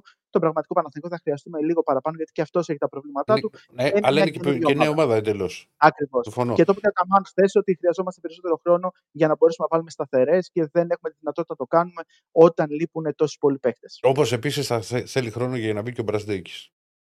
Έτσι. Πολύ σωστά. Ο Πολύ οποίο σωστά. φοβάται μέχρι στιγμής να σουτάρει στα δύο παιχνίδια που έχει παίξει. Δηλαδή φοβάται. Δεν παίρνει το σουτ, δεν έχουμε δει ένα μακρινό του ένα τρίποντο. Όλα του τα καλάθια είναι, τα- και τα τρία καλάθια που έχει βάλει είναι καλάθια και φάουλ. Είναι κινήσεις pick and roll που είναι χειριστής της μπάλας που παίρνει το screen και πάει προς το καλάθι και σκοράρει με αυτόν τον τρόπο. Μπορεί να το κάνει και αυτό. Μπορεί Και, να και, παίξει στα, και τα όσο καλάθια που αρχίσει βάλε με την να βάλει. Παρσελώνα και το Έτσι. καλάθι που βάλε με την ΑΕΚ είναι και τα τρία καλάθια και φάουλ, η ίδια φάση. Έτσι, έτσι, έτσι. Ε, αυτά από τις ελληνικές ομάδες στην Ευρωλίκα. Το υπόλοιπο πρόγραμμα είναι 7.30 ώρα Παρτίζαν, Μπαρσελόνα, 8.30 ώρα Ανατολού Έφε Βιλερμπάν, 9.30 Μπασκόνια Μπάγερν και 10 παρατέταρτο Ρεάλ Μαδρίτη Ζάλγκη Κάουνας. Ο Άσος Παρτίζαν μου αρέσει πάρα πολύ από το σημερινό πρόγραμμα. Ναι. Εγώ αυτό θα καταθέσω. Πόσο ερώτηση- να δει μια- τώρα αυτό. Δες, μια- μπορεί μια- να δεις Άσο Παρτίζαν. Ε, κάτσε ρε Διονυσάκη. Ε, μπες, ρε, Έχεις παιδί, πεθάνει ρε λίγο. Διονυσάκη. Και θα ποντάρεις τώρα ρε Κοντά στο Διονυσάκη. 1,80. Από περιέργεια. Κοντά Ένα στο 80. 1,80. Κοντά στο 1,80. Αέρας. Αέρασα λοιπόν. Εξαιρετικό. Μιας και είπες για Παρτίζαν. Πώς βλέπεις Τέρεν Ρος; Κάτσε να κλείσει πρώτα. Είναι πολύ κοντά στην ε, Παρτίζαν. Θα είναι μια πολύ καλή Δεν προσθήκη. είχε ακούσει για τον Ολυμπιακό αυτός. Ήταν σε λίστα. Κάτι θυμάμαι. Ήταν ένας από τους παίκτες που Βέβαια, εξετάζονταν. βέβαια δεν έχει. Την άμυνα δεν την πολύ έχουμε. Ε, κοίτα, είναι το χαρακτηριστικό κλιπάκι που ήταν στο Game of Zones ότι είναι ένας 3D player ο οποίος δεν έχει σταθερότητα. Όποτε Δεν θυμάται έχει. να παίξει άμυνα είναι καλός αμυντικός, αλλά δεν το θυμάται συχνά. Δεν το θυμάμαι. Αυτό Κοίτα, είναι το κοί- βασικό. κοί- κοίτα να δεις. Ο, ο Ρος στο Τωρόντο ήταν σαν έκτος παίκτης, ερχόταν και έκανε πράγματα και θάμαρ και παπάδε και είχε και ρεκόρ πόντων τους είχα φάει στο φάνταση. Η 50 ή 70 είχε βάλει σε ένα μάτσο. Το λέω, εγώ το είχα- τους είχα φάει στο Ναι, φάνταση. ναι, ναι, ναι. Είχε, είχε κάνει ρεκόρ. Είναι παίκτης στο Ορλάντο πέρυσι έπαιζε. Δεν είναι δηλαδή ότι έμπαινε τρία λεπτά και τέσσερα. Υπήρχαν παιχνίδια και με τους τραυματισμούς και στο δεύτερο μισό της σεζόν που είχε πάρει χρόνο. Δεν έκανε τα πράγματα τα οποία πίστευε ξέρεις, τότε στο, στο Ορλάντο, δηλαδή θα μπορούσε να βάλει τους 20 πόντους που τους είχε για πλάκα ο Τέρενς στο NBA. Όταν έπαιζε δηλαδή παλαιότερα, το 20 το βάζε. Δεν είχε. Τώρα σε τι κατάσταση είναι; Δηλαδή είναι. Και μεγάλο ερωτηματικό ότι Μα- δεν έχει παίξει Ευρωλίγκα. ποτέ. Εντάξει. Είναι Ναι, ο θέλει τρίτος χρόνο να παίκτης προσαρμοστεί. του Παρτίζαν που θέλει Αλλά άμα πρώτη το, Ευρωλίγκα. άμα το σκεφτώ, μπορεί τώρα εγώ στα δικά μου μάτια, μπορεί να κάνω λάθος. Είναι σαν τον Μπάντερ. Ναι, αλλά ο Πάντερ θυμάσαι πώς ήταν στον Ολυμπιακό και πώς είναι τώρα. Ναι, ναι, όχι, σου εξηγώ. Χωρίς πως την Το στυλ εμπειρία. του, το Παιδιά. στυλ του είναι Ναι, ίδιος ο Μπάντερ. Παιδιά, μην ξεχνάμε ένα όνομα. Τέλικο Τόσο. Μπράντοβιτ. Να μάθει το Ρο να παίζει σκυλή και άμυνα δεν γίνεται. Καλά, σχηλήσει άμυνα να το μάθει. Μπορεί να το μάθει να έχει σταθερότητα. Ναι. Ο Μπράντοβιτς. Εδώ. το- Πόσους παίκτες τους άλλαξε ρόλους; Δεν σου είπα ότι θα του αλλάξει ρόλο τώρα στα 32 του. Αλλά να του πει ότι ξέρεις κάτι εδώ που ήρθες, θα είσαι σταθερός, αλλιώς δεν θα παίζει, δεν θα έχει κανένα πρόβλημα να το κάνει. Κάποτε έχει πάρει ο Παναθηναϊκός τον Τόνι Ντέλκ. Θυμάστε; Μμμ. Πάλεψε ο Μπράντοβιτς να του αλλάξει τα μυαλά. Δεν τα κατάφερε. Ευχαριστούμε κύριε. Ποιος Τόνι Ντέλκ και ποια ονόματα και ποια NBA δεν, τον, δεν χαμπαριάζει από αυτά. Εκτός δεκάδε μα φαίνεται και αυτό κας. Και ο Ακριβώς. Παναθηναϊκός πήρε Ναι, Ευρωλίγκα. ναι, ναι. Ακριβώς. Και ο Παναθηναϊκός πήρε ευρωπαϊκό.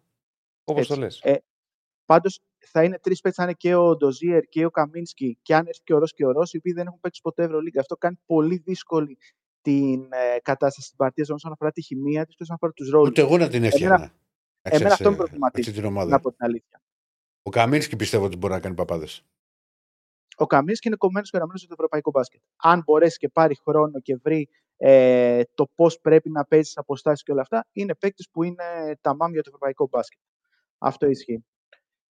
Και αφού κλείσουμε με την Ευρωλίγα, να πούμε ότι υπάρχουν και δύο ακόμα παιχνίδια με ελληνικό ενδιαφέρον για το Champions League. 7.30 ώρα ΑΕΚ ε, Ludwigsburg, με την ΑΕΚ να ψάχνει την πρώτη της νίκη στην ε, σεζόν και στις 9.30 Λεμάν Περιστέρη.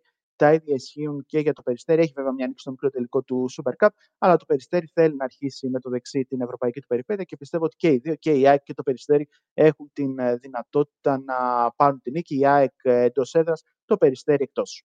Ρε Σπύρο μου, μία και το που ανέφερες τώρα την ΑΕΚ. Ο Μάκλεμορ. Δεν σου φαίνεται ότι έχει χάσει μυϊκό βάρος σε σχέση με το πώς ήταν όταν είχε ξεκινήσει το NBA. Ισχύει αυτό. Ισχύει και φαίνεται Ένας ε, παίκτης. αρκετά αυτό. Φαίνεται αρκετά αυτό. Δηλαδή είχε Πάντως, κάτι στον αγώνα μπράτσα ο Μάκλεμορ. Δηλαδή έλεγε σαν μαφό μπουνιά από αυτόν τελείωσα. Και τώρα Ναι, ναι, ναι. ισχύει δεν τα αυτό. έχει. Δηλαδή μου, μου κάνει τρομερή εντύπωση δηλαδή, όταν, όταν ήταν draft και όλα αυτά. Τι έγινε, κύριε Στέφανε, σε σχέση με το πώς ήταν; Α, να στα πει ο Σπύρος, που παρακολουθεί και αυτός στην NBA. Μου έκανε τρομερή εντύπωση. Όπως μου είχε κάνει εντύπωση όταν τον, τον ανακοίνωσε η ΑΕΚ, ξέρει ότι είναι ένας παίχτη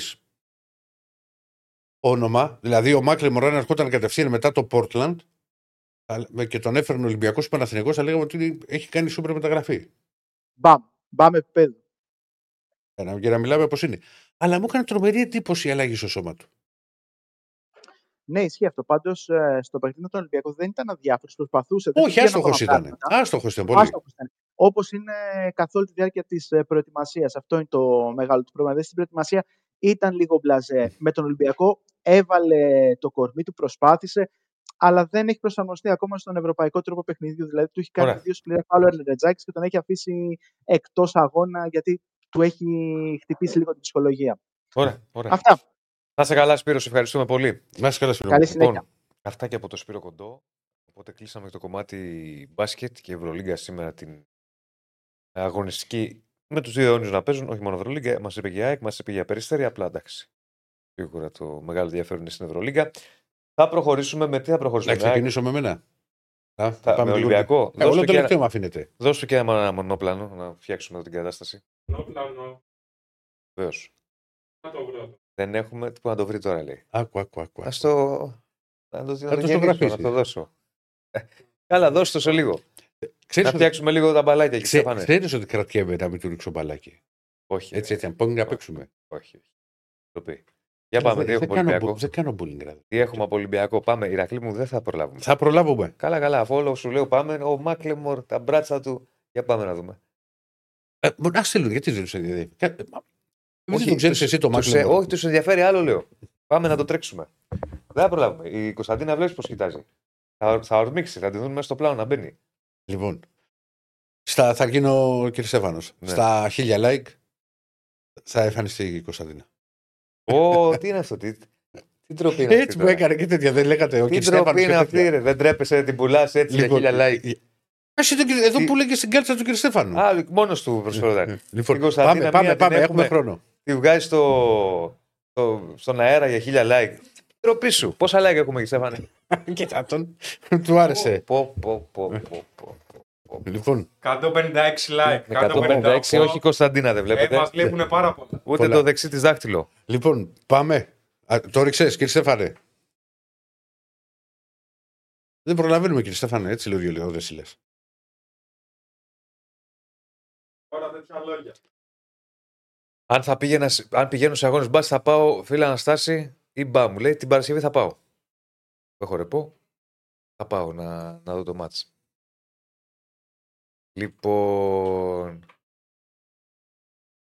Ναι, ουίσκι με 47 βαθμούς λέει. Με δείχνεις 40 πάντα είπα. λέει την Με ευχάριστη νότα συζήτηση με τα σχόλια, τα αστεία του. Δεν με αφήνουν, με έχουν περιορίσει να ξέρεις. Το Δεκαμινιώτη ήταν ωραίο. Διαβάζεις Δεκαμινιώτη; Τι να διαβάζω; Δεκαμινιώτη. Όχι. Εγώ άκουσα Δεν 10 το ξέρεις το μηνύματα. Δεκαμινιώτη; Τώρα. Περίμενε, το ξέρεις ή όχι; Ω, δεν το ξέρω; Δεν το ξέρεις το Δεκαμινιώτη. Ντροπή σου. Ε, Από τη μία θέλει να βγάλεις την κοπέρα στο κλαρί εδώ. Ποιος είναι, για ποιος χίλια είναι like κύριος; να δείξεις Περίμενε, με ρε, τον περίμενε. Κωνσταντίνο Για και δεν πες ξέρεις μου. το Δεκαμινιώτη. Ε, δεν μ' Θα αμοιέσαι. το μάθω σήμερα. Θα στο μάθω σήμερα. Μόλις πάμε στη δουλειά. Να φύγω κατευθείαν για δουλειά δηλαδή. Να μην Γιατί, γυρίσω- έλα, να πιούμε μην και γυρίσω καφέ. στο σπίτι ποτέ. Έλα να πιούμε και Ε, καφέ. να πιούμε ένα καφεδάκι. Ε, βέβαια. Δεν ξέρεις το Δεκαμινιώτη, ρε, δεν τρέπεσαι. Κωνσταντίνα το ξέρει, γι' αυτό γελάει. Ε, και τι, θε- εσύ ρε, και Στέφανα το ξέρεις; Βέβαια. Ρε εσύ, Ηρακλή τώρα. Σε παρακαλώ. Τίποτα απλά είναι κλείσει απαράδεκτος. Δεν το ξέρεις. Να παραιτηθώ, ε. Δεν ξέρεις το, το Δεκαμινιώτη. Φανταστικός. Διαβάσω εδώ. Είστε και άνθρωπος των τεχνών, ρε Ιράκ. Ρε με δουλεύετε, με Εμείς- τρολάρετε τώρα. Όχι, ρε. Ρίξε Ολυμπιακό, αγόρι μου. Ρίξε Ολυμπιακό. Έτσι, μπρα- έτσι, μπράβο. Άντε τώρα. Με το. Έλα. Πάλι. Πάλι. Μα δεν μας βγαίνει. Σκάσε και έλα. Ποιητής εκ του προχείρου που είχε τη μορφή του χείρου. Δεκαμινιώτη, αγόρι μου. Ε, Ποιητής εκ του προχείρου που είχε τη μορφή του χείρου, σου λέω. Έλα, σε παρακαλώ. Λοιπόν, Αυτό το έλα. Πάλι, Έλα. δεν, μα δεν μας βγαίνει. Σκάσε και είναι φανταστικό. Πάντα από τα καλύτερα του. ρε. Θα Έχεις- σου- θα έχεις σου μάθω- παρανοήσεις. Θα σου μάθω Έτσι, μετά. σαν την έτσι. Θα σου μάθω μετά. Α, Ε; Ρίχνεις. Ρε, εσύ μήπως το βγάλουμε το δεκαμινιώτη. Ποια, ποιος έχει σαλπιτζίδι τώρα και μόρα. Δεκαμινιώτη. Δεν θα βάλω. χρειάζεται. Εμεί έχουμε καλύτερο. Έχουμε καλύτερο. τον πλάτσι. Πάμε να δούμε τι γίνεται στον Ολυμπιακό λοιπόν. το ξανάριξαμε δεύτερη φορά. Δεν Φαντάζομαι. πειράζει, είχαμε δεκαμινιώτη. Ναι. Λοιπόν, εδώ βλέπουμε το Φρέιρε, ε, ο οποίος ξέρεις, είναι από τα ερωτηματικά, αλλά θα είναι έτοιμος για το ντέρμπι της Κυριακής. Αλλά α, το πρόβλημα, το θέμα Διονύσης μου, ξέρεις ποιο είναι; Ότι επειδή είναι ξε, σειρά αγώνων, το μοναδι- ε, ο Φρέιρε δεν είμαι τόσο βέβαιος ότι θα ξεκινήσει βασικός στο μάτι με τον Παναθηναϊκό. Ε, και, και βλέπω περισσότερο σαν δίδυμο, τη στιγμή που μιλάμε, το, ο, τον Ντόι Ρέτσος. Θα μου πει κάποιος γιατί, αφού θα κάνει προπονήσεις ο Φρέιρε και θα είναι έτοιμο. Θυμίζω λοιπόν ότι ο Ντόι είχε αποβληθεί στο τελευταίο παιχνίδι με την Μπάλτ Κατόπελ, οπότε στο μάτσο που ακολουθεί μετά τον τέρμι τον Παναθηναϊκό, το οποίο είναι επίσης πάρα πολύ δύσκολο. Και αναφέρομαι στο εντός έδρας παιχνίδι με τη West Ham, ο Ντόι δεν θα έχει δικαίωμα συμμετοχής.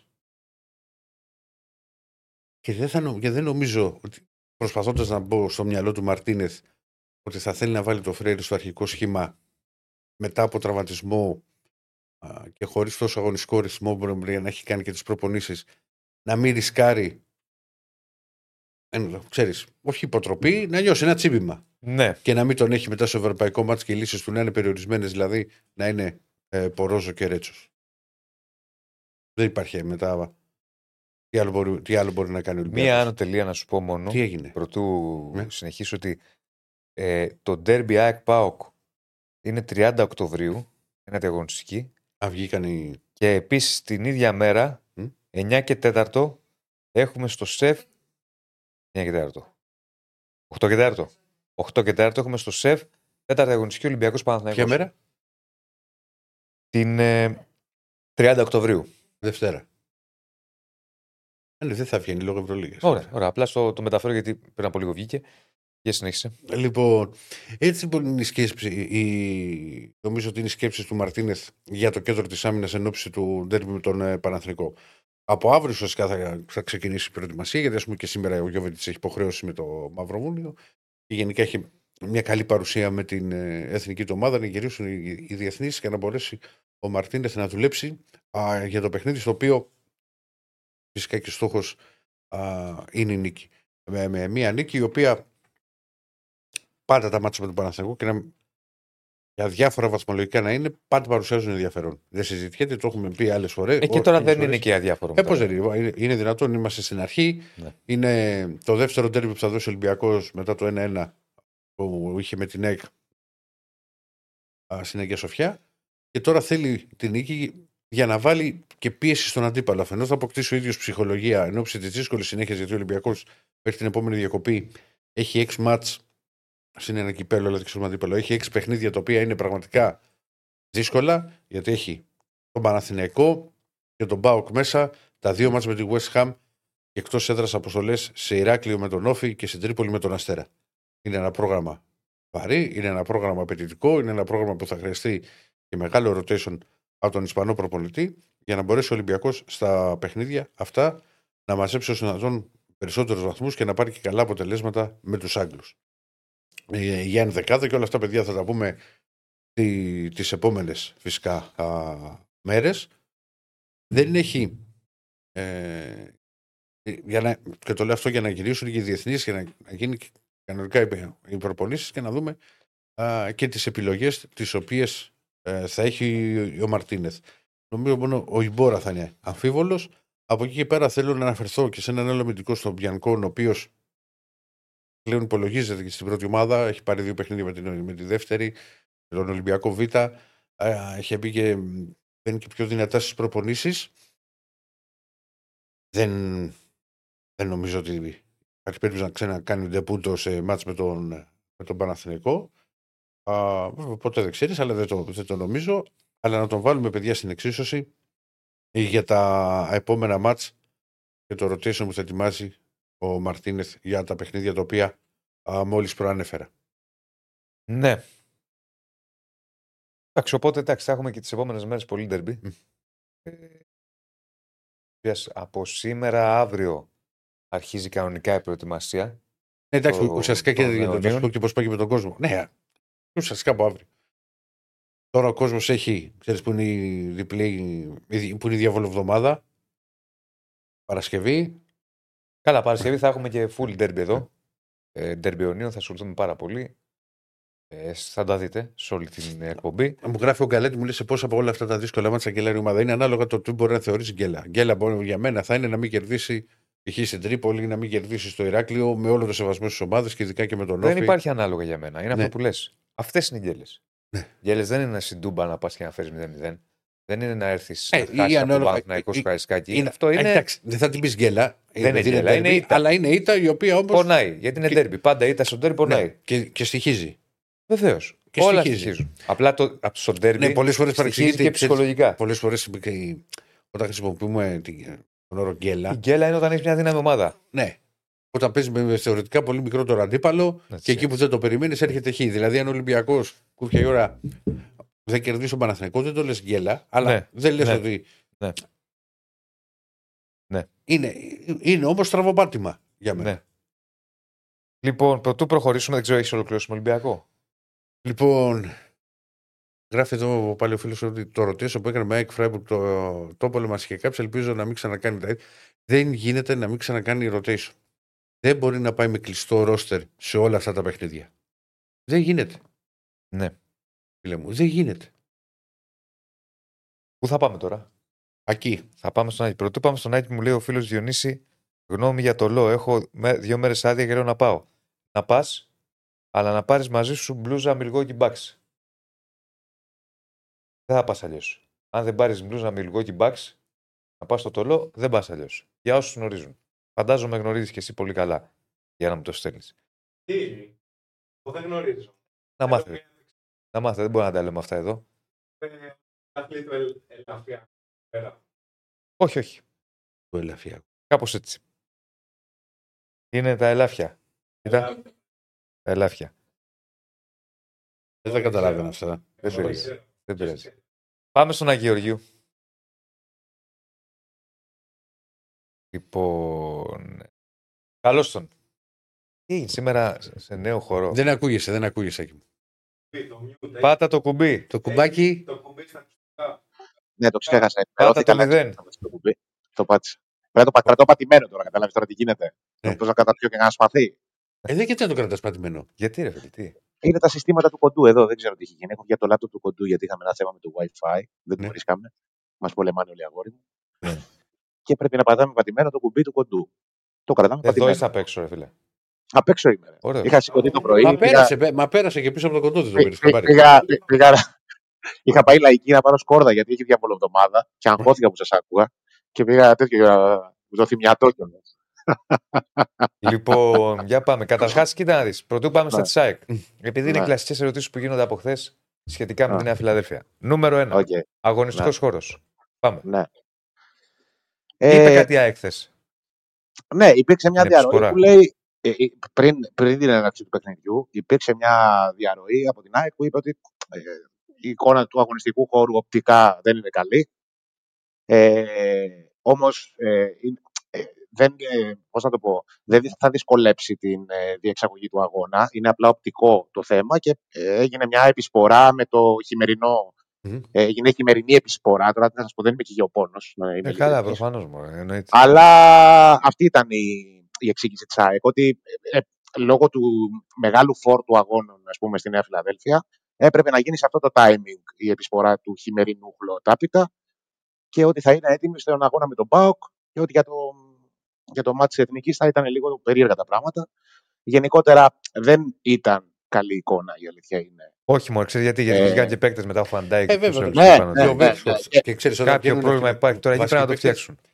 Ε, πάντως, Ναι, για να, για να λέμε, βγήκε ο υπεύθυνος της Grass Forum είναι η εταιρεία η οποία βάζει το.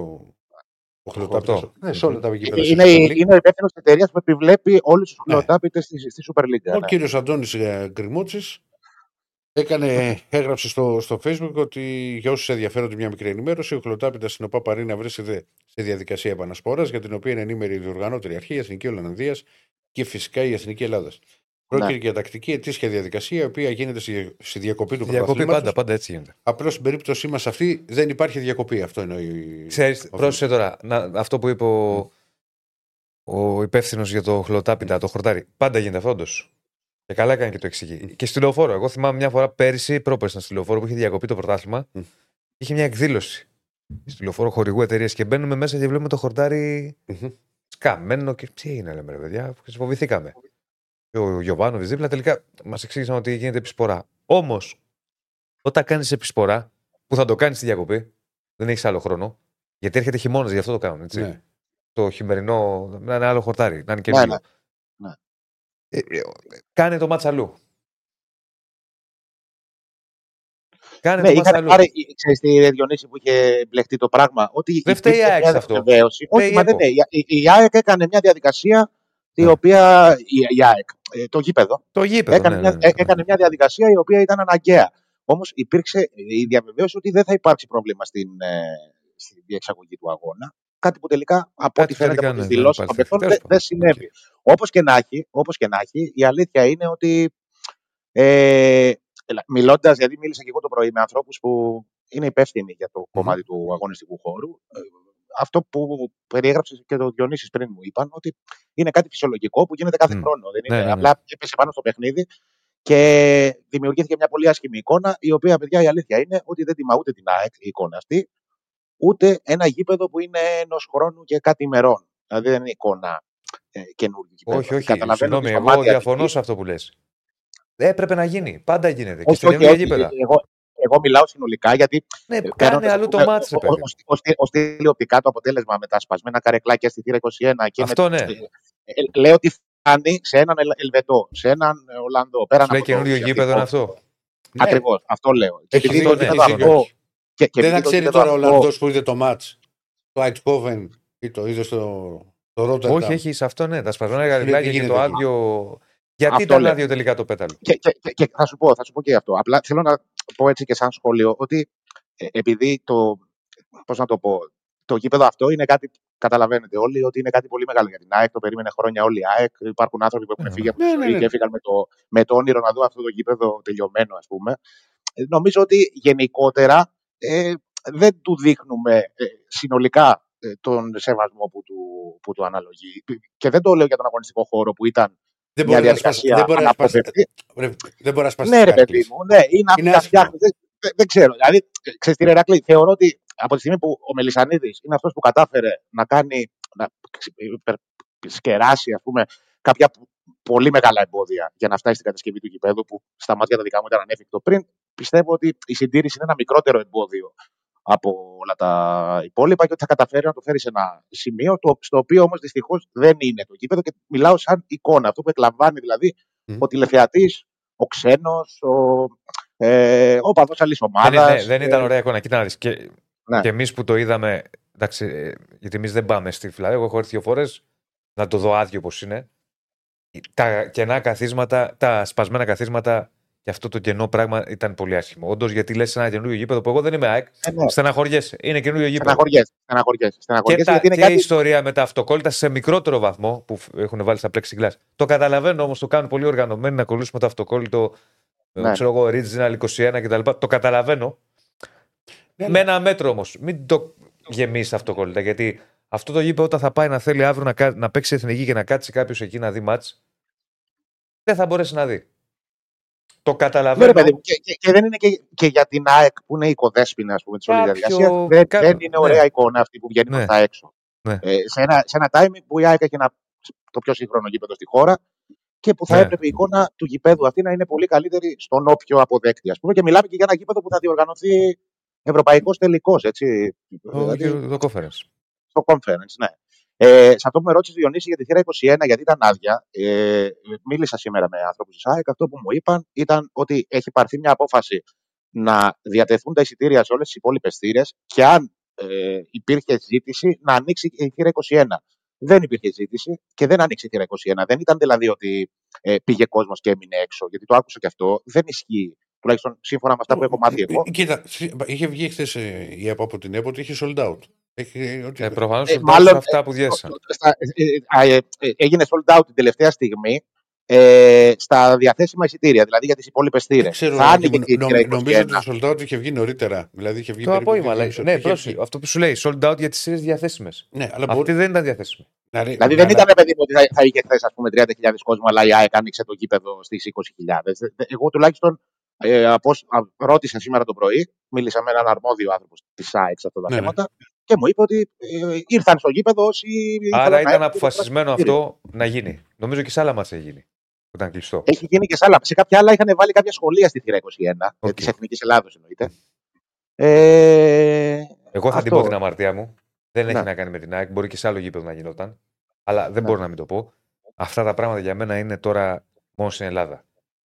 Να, ε, δεν μπορείς να. κλει- Ξαναλέω, δεν το λέω για την ΑΕΚ. Ούτε θέλω να πάρεις θέση. Με- Εσύ κάνεις το ρεπορτάζ, σου έχεις ρωτήσει, Μμ. σου είπαν.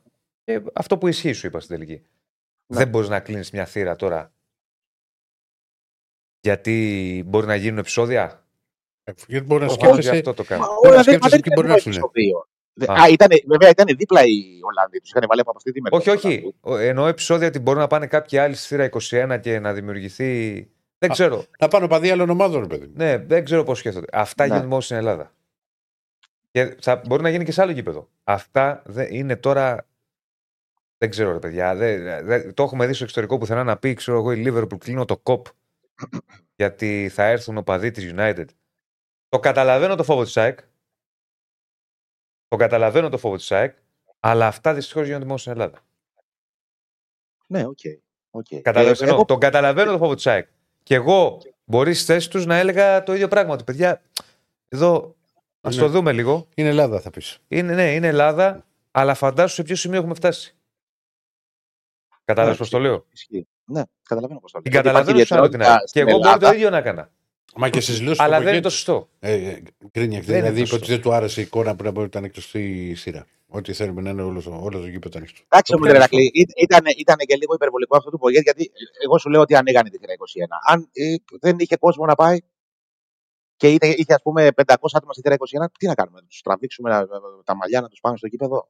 Από αυτή την άποψη. Δεν να ξέρεις, μου ρε πάρει παιδί μου, πώ θα ήταν. Ε, αυτό δεν το ξέρεις. Γιατί Μα αν δεν, είχε δεν, ήταν, χρόνο- ε, εγώ, δεν, δεν έχω μάθει ότι ήρθε κόσμος που ήθελε να μπει στο γήπεδο και τελικά δεν κατάφερε να μπει. Αυτό έχω μάθει εγώ. Τι να σας πω. Ναι. Ε, ε, ε, Δεν ήμουν στο γήπεδο χθες, Μμμ. αλλά ε, από το ρεπορτάζ που έκανα αυτό, ε, ε, εκεί έχω καταλήξει. Ότι αυτό έχει συμβεί. Όπως και να έχει, υπήρχαν ανορθογραφίες. Αυτό είναι το, ε, το θέμα, τις οποίες πρέπει να Ναι. λύσει η ΑΕΚ και νομίζω ότι έχει την πρόθεση να τη λύσει. Έτσι. Δηλαδή και αυτό το γήπεδο είναι το μεγαλύτερο έργο στην ιστορία της ΑΕΚ. Ε, δηλαδή και η ίδια, και ο ίδιος ο Μελισανίδης και η ίδια η ΑΕΚ ε, είναι οι πρώτοι που θέλουν η εικόνα του γηπέδου να είναι ε, υπρέπουσα, ας πούμε. Ε, σε ό,τι αχω- αφορά τον αγωνιστικό χώρο, πάντως, αυτό που μαθαίνουμε είναι ότι στον αγώνα με τον ΠΑΟΚ, που είναι το επόμενο εντός έδρας παιχνίδι της ΑΕΚ, θα είναι 100% έτοιμος ο αγωνιστικός χώρος και οπτικά και, ε, και ουσιαστικά. Ουσιαστικά, Για- ναι, για ναι. Την εξαγωγή του παιχνιδιού, που είναι το πιο Τι σημαντικό. γίνεται τώρα στο, στο καθαρά ρεπορταζιακό της ΑΕΚ; Στο καθαρά ρεπορταζιακό της ΑΕΚ προβλήματα πολλά. Ε, το πιο σημαντικό είναι ότι χθες κυκλοφόρησε ένα ρεπορτάζ στην Σερβία που γνωστοποίησε ότι ο Γκατσίνοβιτ τελικά στον αγώνα που αγωνίστηκε, που λέγαμε χθες, ήταν τραυματίας.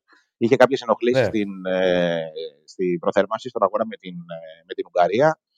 Παρ' όλα αυτά, επειδή ξέρεις, είχε την, την κάψα να επιστρέψει στην εθνική μετά από τρία χρόνια. Αυτό που Μμμ. λέγαμε χθες, ήταν μεγάλη υπόθεση και για τον ίδιο, γιατί ήταν πάρα πολύ ο καιρός ε, χωρίς το εθνόσημο. Ε, αποφάσισε να παίξει.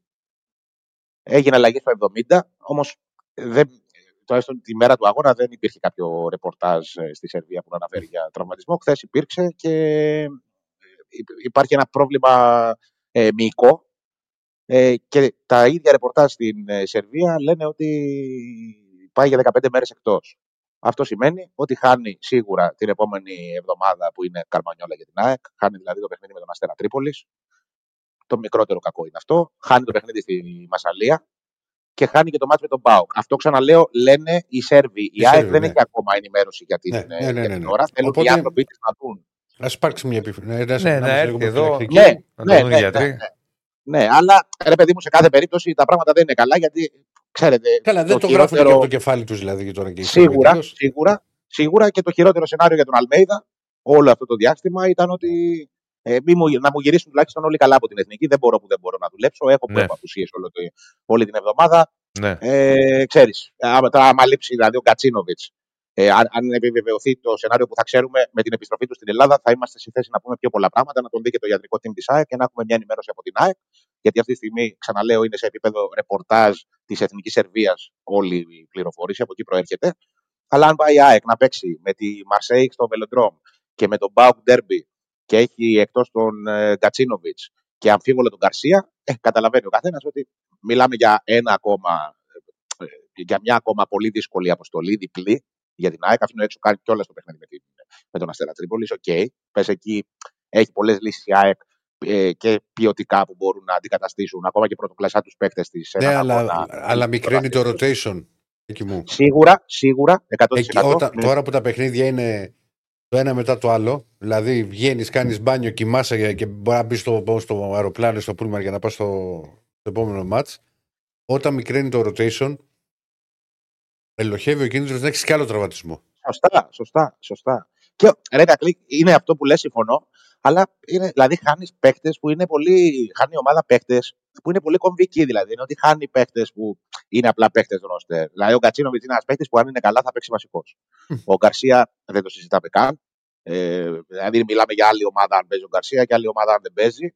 Ε, και είναι ένα, είναι ένα ακόμα ζευγάρι πολύ διαπαιτητικών αγώνων και στο Βελοντρόμ αλλά και με τον Πάοκ που είναι σε μια καλή κατάσταση φέτος ο Πάοκ.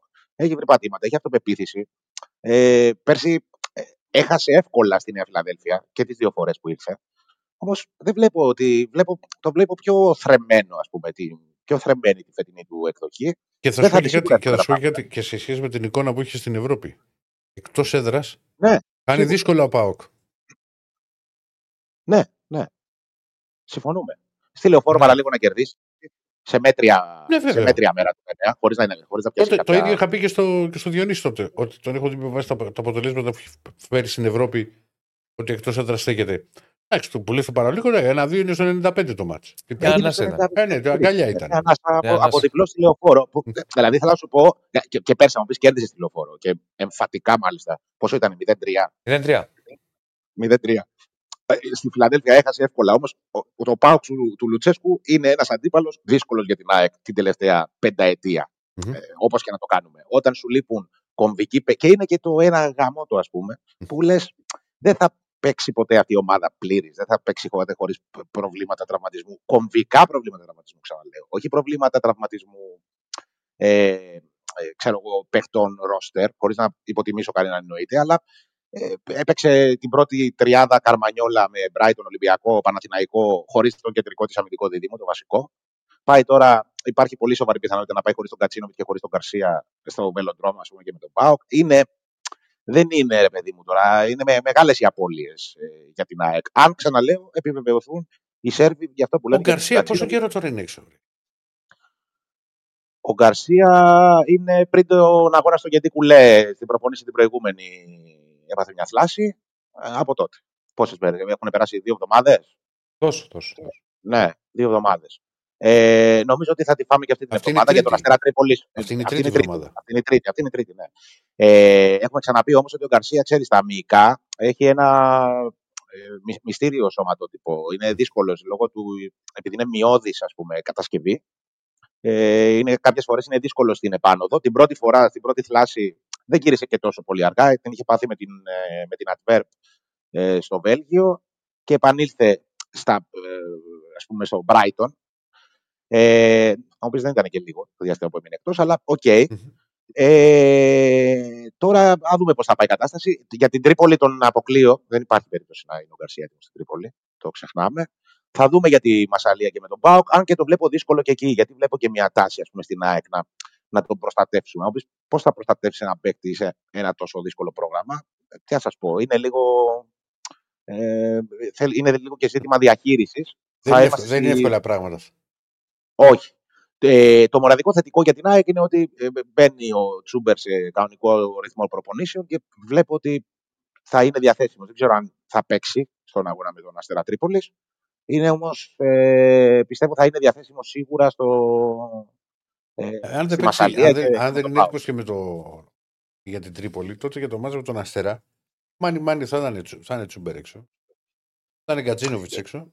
Σου λέω, αν, αν Και δεν Γκαρσία. Και Και Γκαρσία. Γκαρσία. Ναι. Είναι, είναι τρεις επιλογές. Εγώ θα, θα, θα πω κάτι που είχα πει και προ- το πιστεύω ακτάδαντα. Καλά, και ο Τσούμπερ και ο Γκατσίνο είναι σημαντικοί παίκτες. Ο Γκατσίνο σημαίνει και αδυναμία μου από το να στον Παναθηναϊκό, εσύ το ξέρεις πολύ καλά. Ναι, ναι, ναι, ναι. Μου τα έλεγες.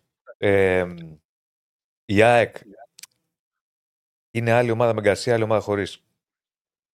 Το λέω ίσως σε σημείο υπερβολής στο άλλη ομάδα, δεν μπορείς από ένα παίκτη. Όχι, Αλλά κατά... είναι μια ομάδα που ε, έχει μεγάλη εκ- εξάρτηση από τον τρόπο παιχνιδιού του Γκαρσία. Έχει επιρροή στο παιχνίδι της. Ε, μεγάλη, πολύ μεγάλη.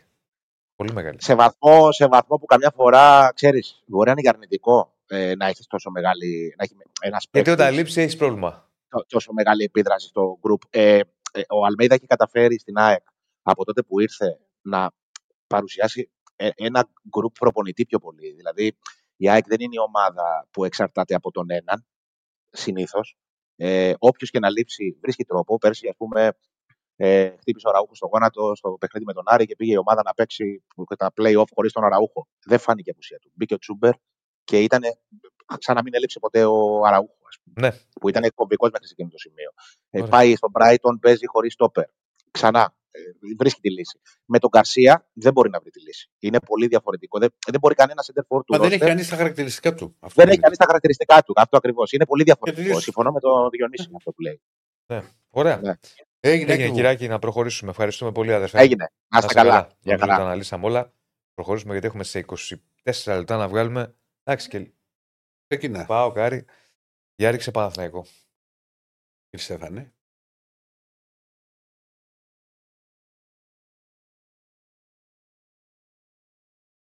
Ωραίο. Τι Ωραίο έκανες, ο δεν- Φέδων. Δεν είδα, δεν είδα. Έχει έχασε το καλύτερο. Τι Ωραίο έκανε; ο Φέδων. Τι έκανες. Ρίξε Παναθηναϊκό, του λέω και έριξε λόγο Ολυμπιακού. Ωραίο. κύριε Μήνυμα Στέφανε. είναι αυτό. Από το Θεό για την Κυριακή. Μήνυμα θα έρθει διπλό. Όχι, ότι θα έρθει. Ωραίο, Ολυμπιακό Στέφανε, έδειξε. ωραίος ο Φέδων. Ολυμπιακό Μπράβο, έδειξε. Φέδων. Πω, πω, πω. Μπράβο, κύριε Στέφανε. Ορίστε. Τώρα το φτιάξει. Μου Ορίστε. αρέσει που περίμενα. Τώρα λέω τώρα θα το ρίξεις, τώρα θα το ρίξεις. και Βλέπω ένα κόκκινο χαράκ. Χαρά Το δάχτυλο Στεφανό. Λέω, Πάνε. Τι έγινε, λέω. Ε, Μας τι δώσει- τα εσείς οι γάβροι Θα, μεταξύ θα, σας. θα, θα μας φάει τη, και τη θέση. Εσείς οι γάβροι μεταξύ σας. Κάτσε ρε θα βγάσω εκεί πέρα. Κάτσε και στη γωνίτσα. Ναι, ο Ρε, κύριος το Στέφανος. ωραίος ο Φέδων. Έτσι. Λοιπόν. Αχ, Θεέ μου. Τι άλλο θα τραβήξω εδώ μέσα. Γάβροι. Κύριε Στέφανε. Κάτσε καλά, κύριε Στέφανε. Γάβροι δεξιά. Κάτσε καλά, κύριε Κύριε Στέφανε. Στέφανε, κάτσε. Δεν Γιατί παίζουμε με αυτά. κλείνεσαι. Λοιπόν, ε, Παναθηναϊκός έχει από σήμερα επιστροφή στις προπονήσεις. Περιμένει ο Ιβάν Γιοβάνοβιτ εν ώψη ντέρμπι Ολυμπιακού. Σήμερα θα πάει και ο. Σήμερα είναι κανονικά και ο Ιωαννίδης. Αύριο περιμένει τους Σλοβαίνους να επιστρέψουν. Θα είναι και οι τελευταίοι. Και επί της ουσίας να, να μπει στη τελική ευθεία με τρεις προπονήσεις ε, για το ντέρμπι ε, με τον Ολυμπιακό στο Γεωργίο Καραϊσκάκη. Νούμερο ένα αυτό. Νούμερο δύο έχουμε το θέμα με τον Μπάλμερ Μπράουν που μένει ένα μήνα εκτός ακόμα. Το λέγαμε και χθες. Τι σημαίνει αυτό, θα βάλει και μια μπότα μάλιστα Μμμ. προστατευτική. Αυτός σημαίνει ότι ο Παναθηναϊκός σε κρίσιμα μάτς, τα επόμενα έξι μάτς, θα πάει με δύο στόπερ. Τα λέγαμε και χθες. Αυτά τα έξι μάτς είναι μέχρι τη διακοπή, γιατί έχουμε πάρει διακοπή μετά από ένα μήνα. Ένα Πώς μήνα και έτσι. έχουμε διακοπή σε ένα μήνα. Μετά δεν θα έχει Ε, και για Χριστούγεννα. Ναι. Θα τη βρει την άκρη ο Γιωβάνοβιτς σε αυτό το κομμάτι. Δηλαδή, θα δούμε, θεωρώ ότι σε κάποια μάτια, επειδή μετά τον τέρμι με τον Ολυμπιακό το πρόγραμμα στην Ελλάδα στρώνει κάπως, έχει θεωρητικά πιο βατά παιχνίδια ο Παναθηναϊκός. Εκεί θεωρώ ότι θα δούμε τον ε, Αράο να παίζει στόπερ σε κάποια παιχνίδια. Γιατί αυτό, για να κάνει μια διαχείριση ο Γιωβάνοβιτ με τον Αράο. Πώς το είπες και χθες, ότι είναι- με το Γετβάη. Είναι δεδομένο ότι θα παίξει ώρα. Ναι, με το Γετβάη. Οπότε σε κάποια μάτια θα το δούμε και βασικό. Όχι απλά αλλαγή. Και βασικό. Ναι. Ε, Εντάξει, εκτό αν κάποιο εύκολο μάτι μπορεί να βάλει κάποιο. Έχει κάποιο. αυτό, σου, αυτό είπα τώρα. Δεν παρακολουθεί γιατί κάνει Όχι, όχι. Αν έβαλες- Μόλι τώρα το είπα πριν από ένα λεπτό. Να βάλεις- Δεν με τρελάει μία και ο Στέφανο μου μετά Ολυμπιακό, μία εσύ που επαναλαμβάνομαι. Τώρα το είπα, Ρακλή. Απλά κάνει φόμπινγκ. Δεν κάνω φόμπινγκ. Φόμπινγκ κάνει. Φόμπινγκ. Τώρα Φόμπινγκ. αυτό είπα. Λοιπόν, Όχι για, Άλλος το, όχι, Μάνος- όχι για ο τον Μάνο Αράο. Ζερβάκη μου τα έκανε αυτά. Ε, Του έλεγα ο Κουλιμπαλί έκανε ατομικό μετά από ένα λεπτό. Για πε μου για τον Κουλιμπαλί. Μάνο. Το- λοιπόν. Έχει δίκιο. Ε, ναι, ρε. Καλά να είναι. Ε, ναι, ρε, τώρα. Σε- τώρα. Σε έκαιγε. Ε, Σε έκαιγε. ναι. σε Τώρα- έκαιγε. Τώρα αυτό μου έκανε. Ναι, Άμα ναι. το δει ο κόσμος. Τέλος πάντων, έλεγα λοιπόν να το ξαναπώ ότι σε κάποια μάτς με θεωρητικά πιο βάτου αντιπάλους, Ναι, ναι. ο Αράο θα παίξει βασικός. Δεν είπα αυτό. Δεν θα σου πω αυτό. Άστο, Ερακλή. Άστο. Αυτό το, το άκουσα. Άλλο ήθελα να σε ρωτήσω. Μου πέσει με πιο βατού αντιπάλους. Ναι, αν μπορεί να παίξει ένας νεαρός. Α, αν μπορεί να παίξει ένας νεαρός.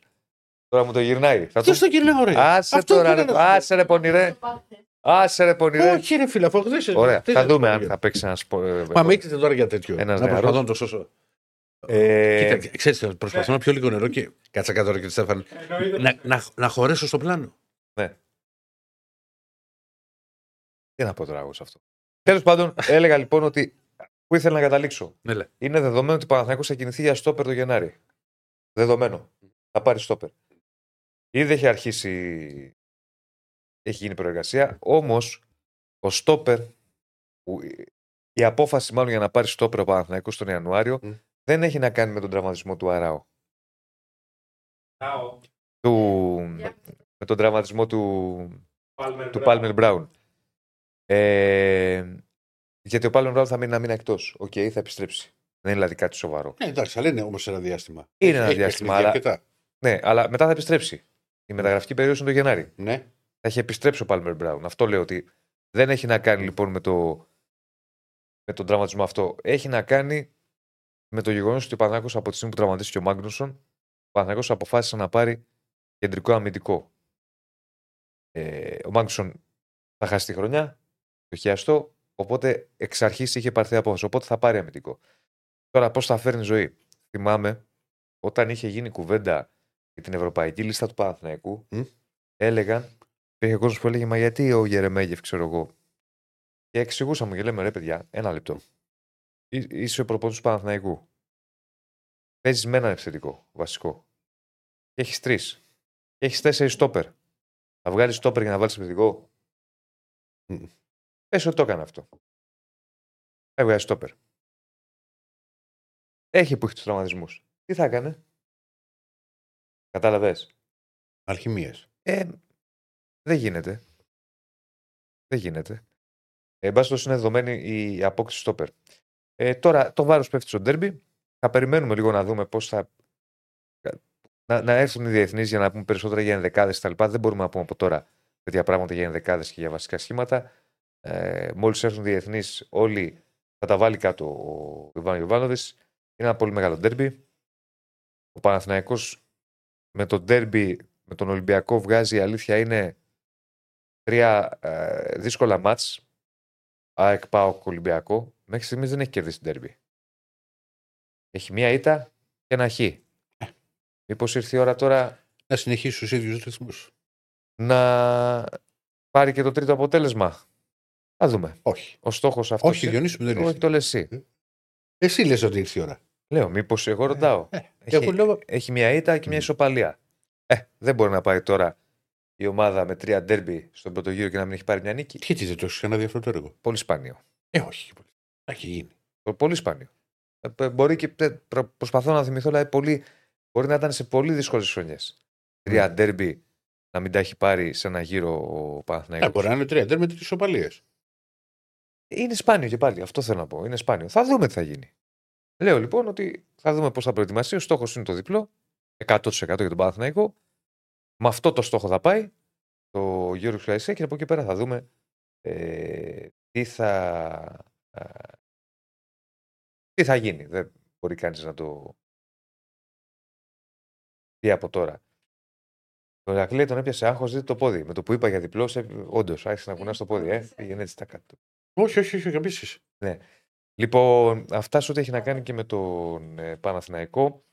Για τη Ρεν που ρωτάτε, με ρωτάτε για εισιτήρια, για το εντός με τη Ρεν, είναι πιθανό, παιδιά, να μην βγουν εισιτήρια. Θα το δούμε. Γιατί; Στη λεωφόρο τα εισιτήρια είναι λίγα και επίσης στη λεωφόρο θα πρέπει να υπάρξει μια νεκρή ζώνη για να δοθούν εισιτήρια σε φιλοξενούμενους.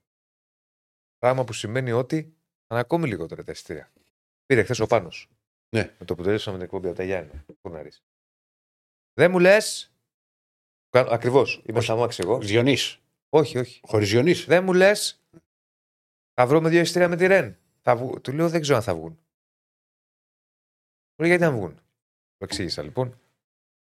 Το, το, σκε... το, όχι το σκεπτικό. Και κάει κάνει τυρόπιτε. Πω, πω, πω, μου κάνει τσα. Πω, πω. Ζημιά πάθαμε. Πω, πω. Τον καλατράβα. Τέλος πάντων, ε, θέλω να πω ότι είναι πολύ πιθανό να μην βγουν. Αν Δεν- βγουν, θα βγουν ελάχιστα. Δεν το απαντούσε ότι πιο πιθανό να βρεις για το Ρεν Παναθυναϊκό. Έλατε. Έλατε. Όχι, δεν λέω για τη Ρεν στη Γαλλία. Για τη Ρεν στη Γαλλία ο Παναθηναϊκός θα έχει εισιτήρια επίσης. Α, με ρωτάνε και για το εκτός. Θα έχει εισιτήρια επίσης και νομίζω ότι. Όχι, νομίζω, είμαι βέβαιος, το είχαμε ξαναπεί. Θα είναι η μεγαλύτερη. Στο είχα πει και πριν τη Χάιφα. Η μεγαλύτερη εκδρομή των φίλων του Παναθηναϊκού θα είναι στη Ρεν. Θα πάει πολλοί κόσμος. Πολλοί θα το συνδυάσουν και με μπάσκετ. Ψηλά δεν είναι η Ρεν. Βρετάνοι. Ναι. Πολλοί θα το συνδυάσουν και με τον μπάσκετ για να πάνε μετά στο Βερολίνο. Θα έχει κόσμο. Πολλοί. Εντάξει, ε, έχουμε ακόμα για εκείνη την ώρα. Ναι, φίλε μου, έλα και μέτρα στην ώρα. Θυμάμαι παλιά ήταν και σύνθημα. Το λέγανε και σύνθημα. Από το η νύχτα κατεβαίνει. Εγώ θα έρθω. Την ώρα, εντάξει. Δεν, δεν θα τη μετρούσα άμα ήταν ντέρμπι τίτλου, ρε παιδί μου. Τώρα εντάξει, είναι ακόμα πολύ νωρίς. Πάμε, Αντώνη Τσακαλέα. Πάμε στον Μπάουκ. Κάτσε με ρίξεις άρι, ε. Όχι, όχι. Ωραία. Τι σας έδωσα; Γεια σου, φίλε. Γεια σας, Καλησπέρα. Αντώνη μου. Τι γίνεται; Εξαιρετικά είναι στη, στη ΡΕΝ, πάρα πολύ ωραία. Αν έχετε συνηθίσει την υγρασία να είναι από 97 μέχρι 99% είναι εξαιρετικά. Άστο, αυτό που έπαθα στο Ισραήλ δεν το έχω Κοίτα, ξαναπάρει εγώ, ποτέ στο μου. Ισραήλ, εγώ στο Ισραήλ έχω πάει τρεις φορές και οι δύο ήταν Αύγουστο. Εδώ Πω, είναι. Και όταν, Μία και εγώ Αύγουστο. Ναι, Πω, πω, πω. ναι, όταν είδα Βαρβάτα. ανθρώπους, ναι, όταν είδα ανθρώπους να καπνίζουν έξω σε 42 βαθμούς, γιατί εγώ το, το, το, το κάπνισμα το κόψα στο στρατό, αλλά ήμουν τότε στην Κύπρο. Και όταν μου λέγανε όλοι πώς το κόψες, Πας στο δεν στρατό. δεν πήγα. Πάμε να καπνίσεις έτσι με τη διαγρασία; Ναι, δηλαδή, ήταν η μόνη μου ευκαιρία. Και να πω ότι ήμουν καμιά 15 χρόνια καπνιστής, να πω: Οκ, πήγα μικρός στρατό, οπότε έχω μια δικαιολογία. Ναι. Αλλά είναι. Ναι, ναι, ναι. ναι. Εντάξει, να ξέρεις, ήμουν από αυτούς που έβγαινε και κάπνιζε. Τους 42 βαθμούς στη, στη Χάιφα. Πήγες στην. Που, ε, έξω ήταν 42, αλλά το κακό δεν είναι το 42. Είναι ότι όλα Η τα κτίρια υγρασία. μέσα στο Ισραήλ, στο, το, το air condition, το έχουν στο, στο 14, στο 12, ειδική παραγγελία. Ούτε καν στο 16. Άστο. Ναι, ναι. Τέλος πάντων. Ε, ε, ακούω κάποια στιγμή πριν πάμε στον Πάο Κωνσταντέλια στην αποστολή και λέω πά, να τα. Για την εθνική λέω. Ε, η, μόνη, η μόνη διαφορά με το παιχνίδι με την Ιρλανδία είναι το ότι ταλαιπωρήθηκε το παιδί γιατί έβλεπε και τον υπόπτη μπροστά την ώρα του αγώνα. Δεν το έβλεπε κανονικά από την κερκίδα. Έχουμε πάθει να το Να πει. είναι άνετο. Να το ευχαριστηθεί Να το το παιδί. ευχαριστεί. Σωστά, σωστά. ναι. Να του πει κάνε λίγο πιο Και δεξιά. χαμηλά τώρα στον πάγκο είναι και οι πάγκοι στην ΑΕΚ. Πολύ, πολύ χαμηλά. Πού να δεις. Βλέπεις Ναι. τα πόδια του Είναι άλλου. σε καλές, δηλαδή, πώς να σου πω, εκείνο εκεί το που ο Ιωαννίδης έγινε Σούπερμαν, το έχασε. Γιατί ήταν από την άλλη πλευρά απέναντι και πού να το δει. Ενώ εμείς το είδαμε τηλεοπτικά καλύτερα. Έλατε. Πώς τον, πώς τον, πώς τον ξέφυγε. Όχι, Θεέ μου Τι καλά. γίνεται πλέον πλην του Κωνσταντέλια, τι γίνεται στο σωματείο Ε, του ΠΑΟΚ; ε, Ο Πάουκ είναι στις, ε, σε ρυθμό προπονήσεων. Ο Μάρκος Αντώνιο για πρώτη φορά έκανε ένα κομμάτι προπόνηση μαζί με τους υπόλοιπους συμπαίχτε. Είναι ένα μικρό βήμα ε, για την μοναδική μεταγραφή του Πάουκ που ακόμα δεν τον έχουμε δει να, να αγωνίζεται. Πλέον νομίζω το πλάνο πηγαίνει ε, για το τέλος του μήνα ε, και το παιχνίδι στην, ε, στη Νέα Φιλαδέλφια με την ΑΕΚ. Ναι. Εκείνη την, να, δι- να δανειστώ μια μπασκετική έκφραση τη διαβολοβδομάδα για τον Πάουκ γιατί Δευτέρα παίζει ε, στην Φιλαδέλφια και μετά Κυριακή ε, με τον ε, Ολυμπιακό και μετά το πρόγραμμά του γίνεται λίγο πιο βατό για την, ε, για την Ελλάδα γιατί ουσιαστικά τελειώνει τα ντέρβι και μετά έχει Πανετολικό, Πανσεραϊκό, ε, Λαμία και Αστρέα Τρίπολης. Κοίτα, ο, ο Πάουκ θα βγάλει και τα τρία μάτια εκτός έδρας, ε. Το πρώτο γύρο. Ναι. Πράγμα που σημαίνει ότι το δεύτερο θα τα έχει όλα μέσα. Και αν είναι κοντά, είναι αλλιώς τα, τα δεδομένα. Ε, ναι, έτσι πως ήταν τα πράγματα και θα είναι και κοντινές εβδομάδες, δηλαδή και για τον, ε, και για τον δεύτερο γύρο. Αλλά ναι, ήταν για το ΠΑΟΚ ένα θέμα το τι θα μπορέσει να... Το, τι- πόσους βαθμούς θα μπορέσει να έχει στον πρώτο γύρο με δεδομένο ότι θα έχει εκτός και Ολυμπιακό και Παναθηναϊκό και, και ΑΕΚ. Και Αχα. έτσι που σας συζητούσατε και πριν για τα ντέρμπι, νομίζω ότι εκτός από το, το ΑΕΚ, το Παναθηναϊκό ΑΕΚ που είχε νικητή, όλα τα υπόλοιπα δεν είχαν. Δηλαδή ακόμα και το, και το Πάο Κάρις δεν είχε νικητή. Σο- Όλοι είχαν σοπαλίες. φθορές, δεν μπορούσε να, εκμε- ναι, δεν μπορούσε κανείς να εκμεταλλευτεί την έδρα του. Ναι, Αυτό και είναι ακόμη και και ένα- το Παναθηναϊκός ΣΑΕΚ πήγε στο όριο. Δηλαδή θα μπορούσε και αυτό να ήταν ισοπαλία. Θα... Δηλαδή δεν έχουμε δει ένα ντέρμπι μέχρι τώρα που κάποιος υπερέχει ξεκάθαρα του άλλου. Ναι. Θα μπορούσε να πεις ότι στο ΠΑΟΚ Παναθηναϊκός, Παναθηναϊκός, Παναθηναϊκός ΠΑΟΚ Παναθηναϊκός ήταν πολύ καλύτερος, αλλά οκ. 2-2 στο 95. Κατάλαβες. Όλα πήγαν στο όριο. ναι, έτσι πώς έχουν έρθει τα, Ναι, τα ναι. πράγματα. Αυτή είναι η πραγματικότητα.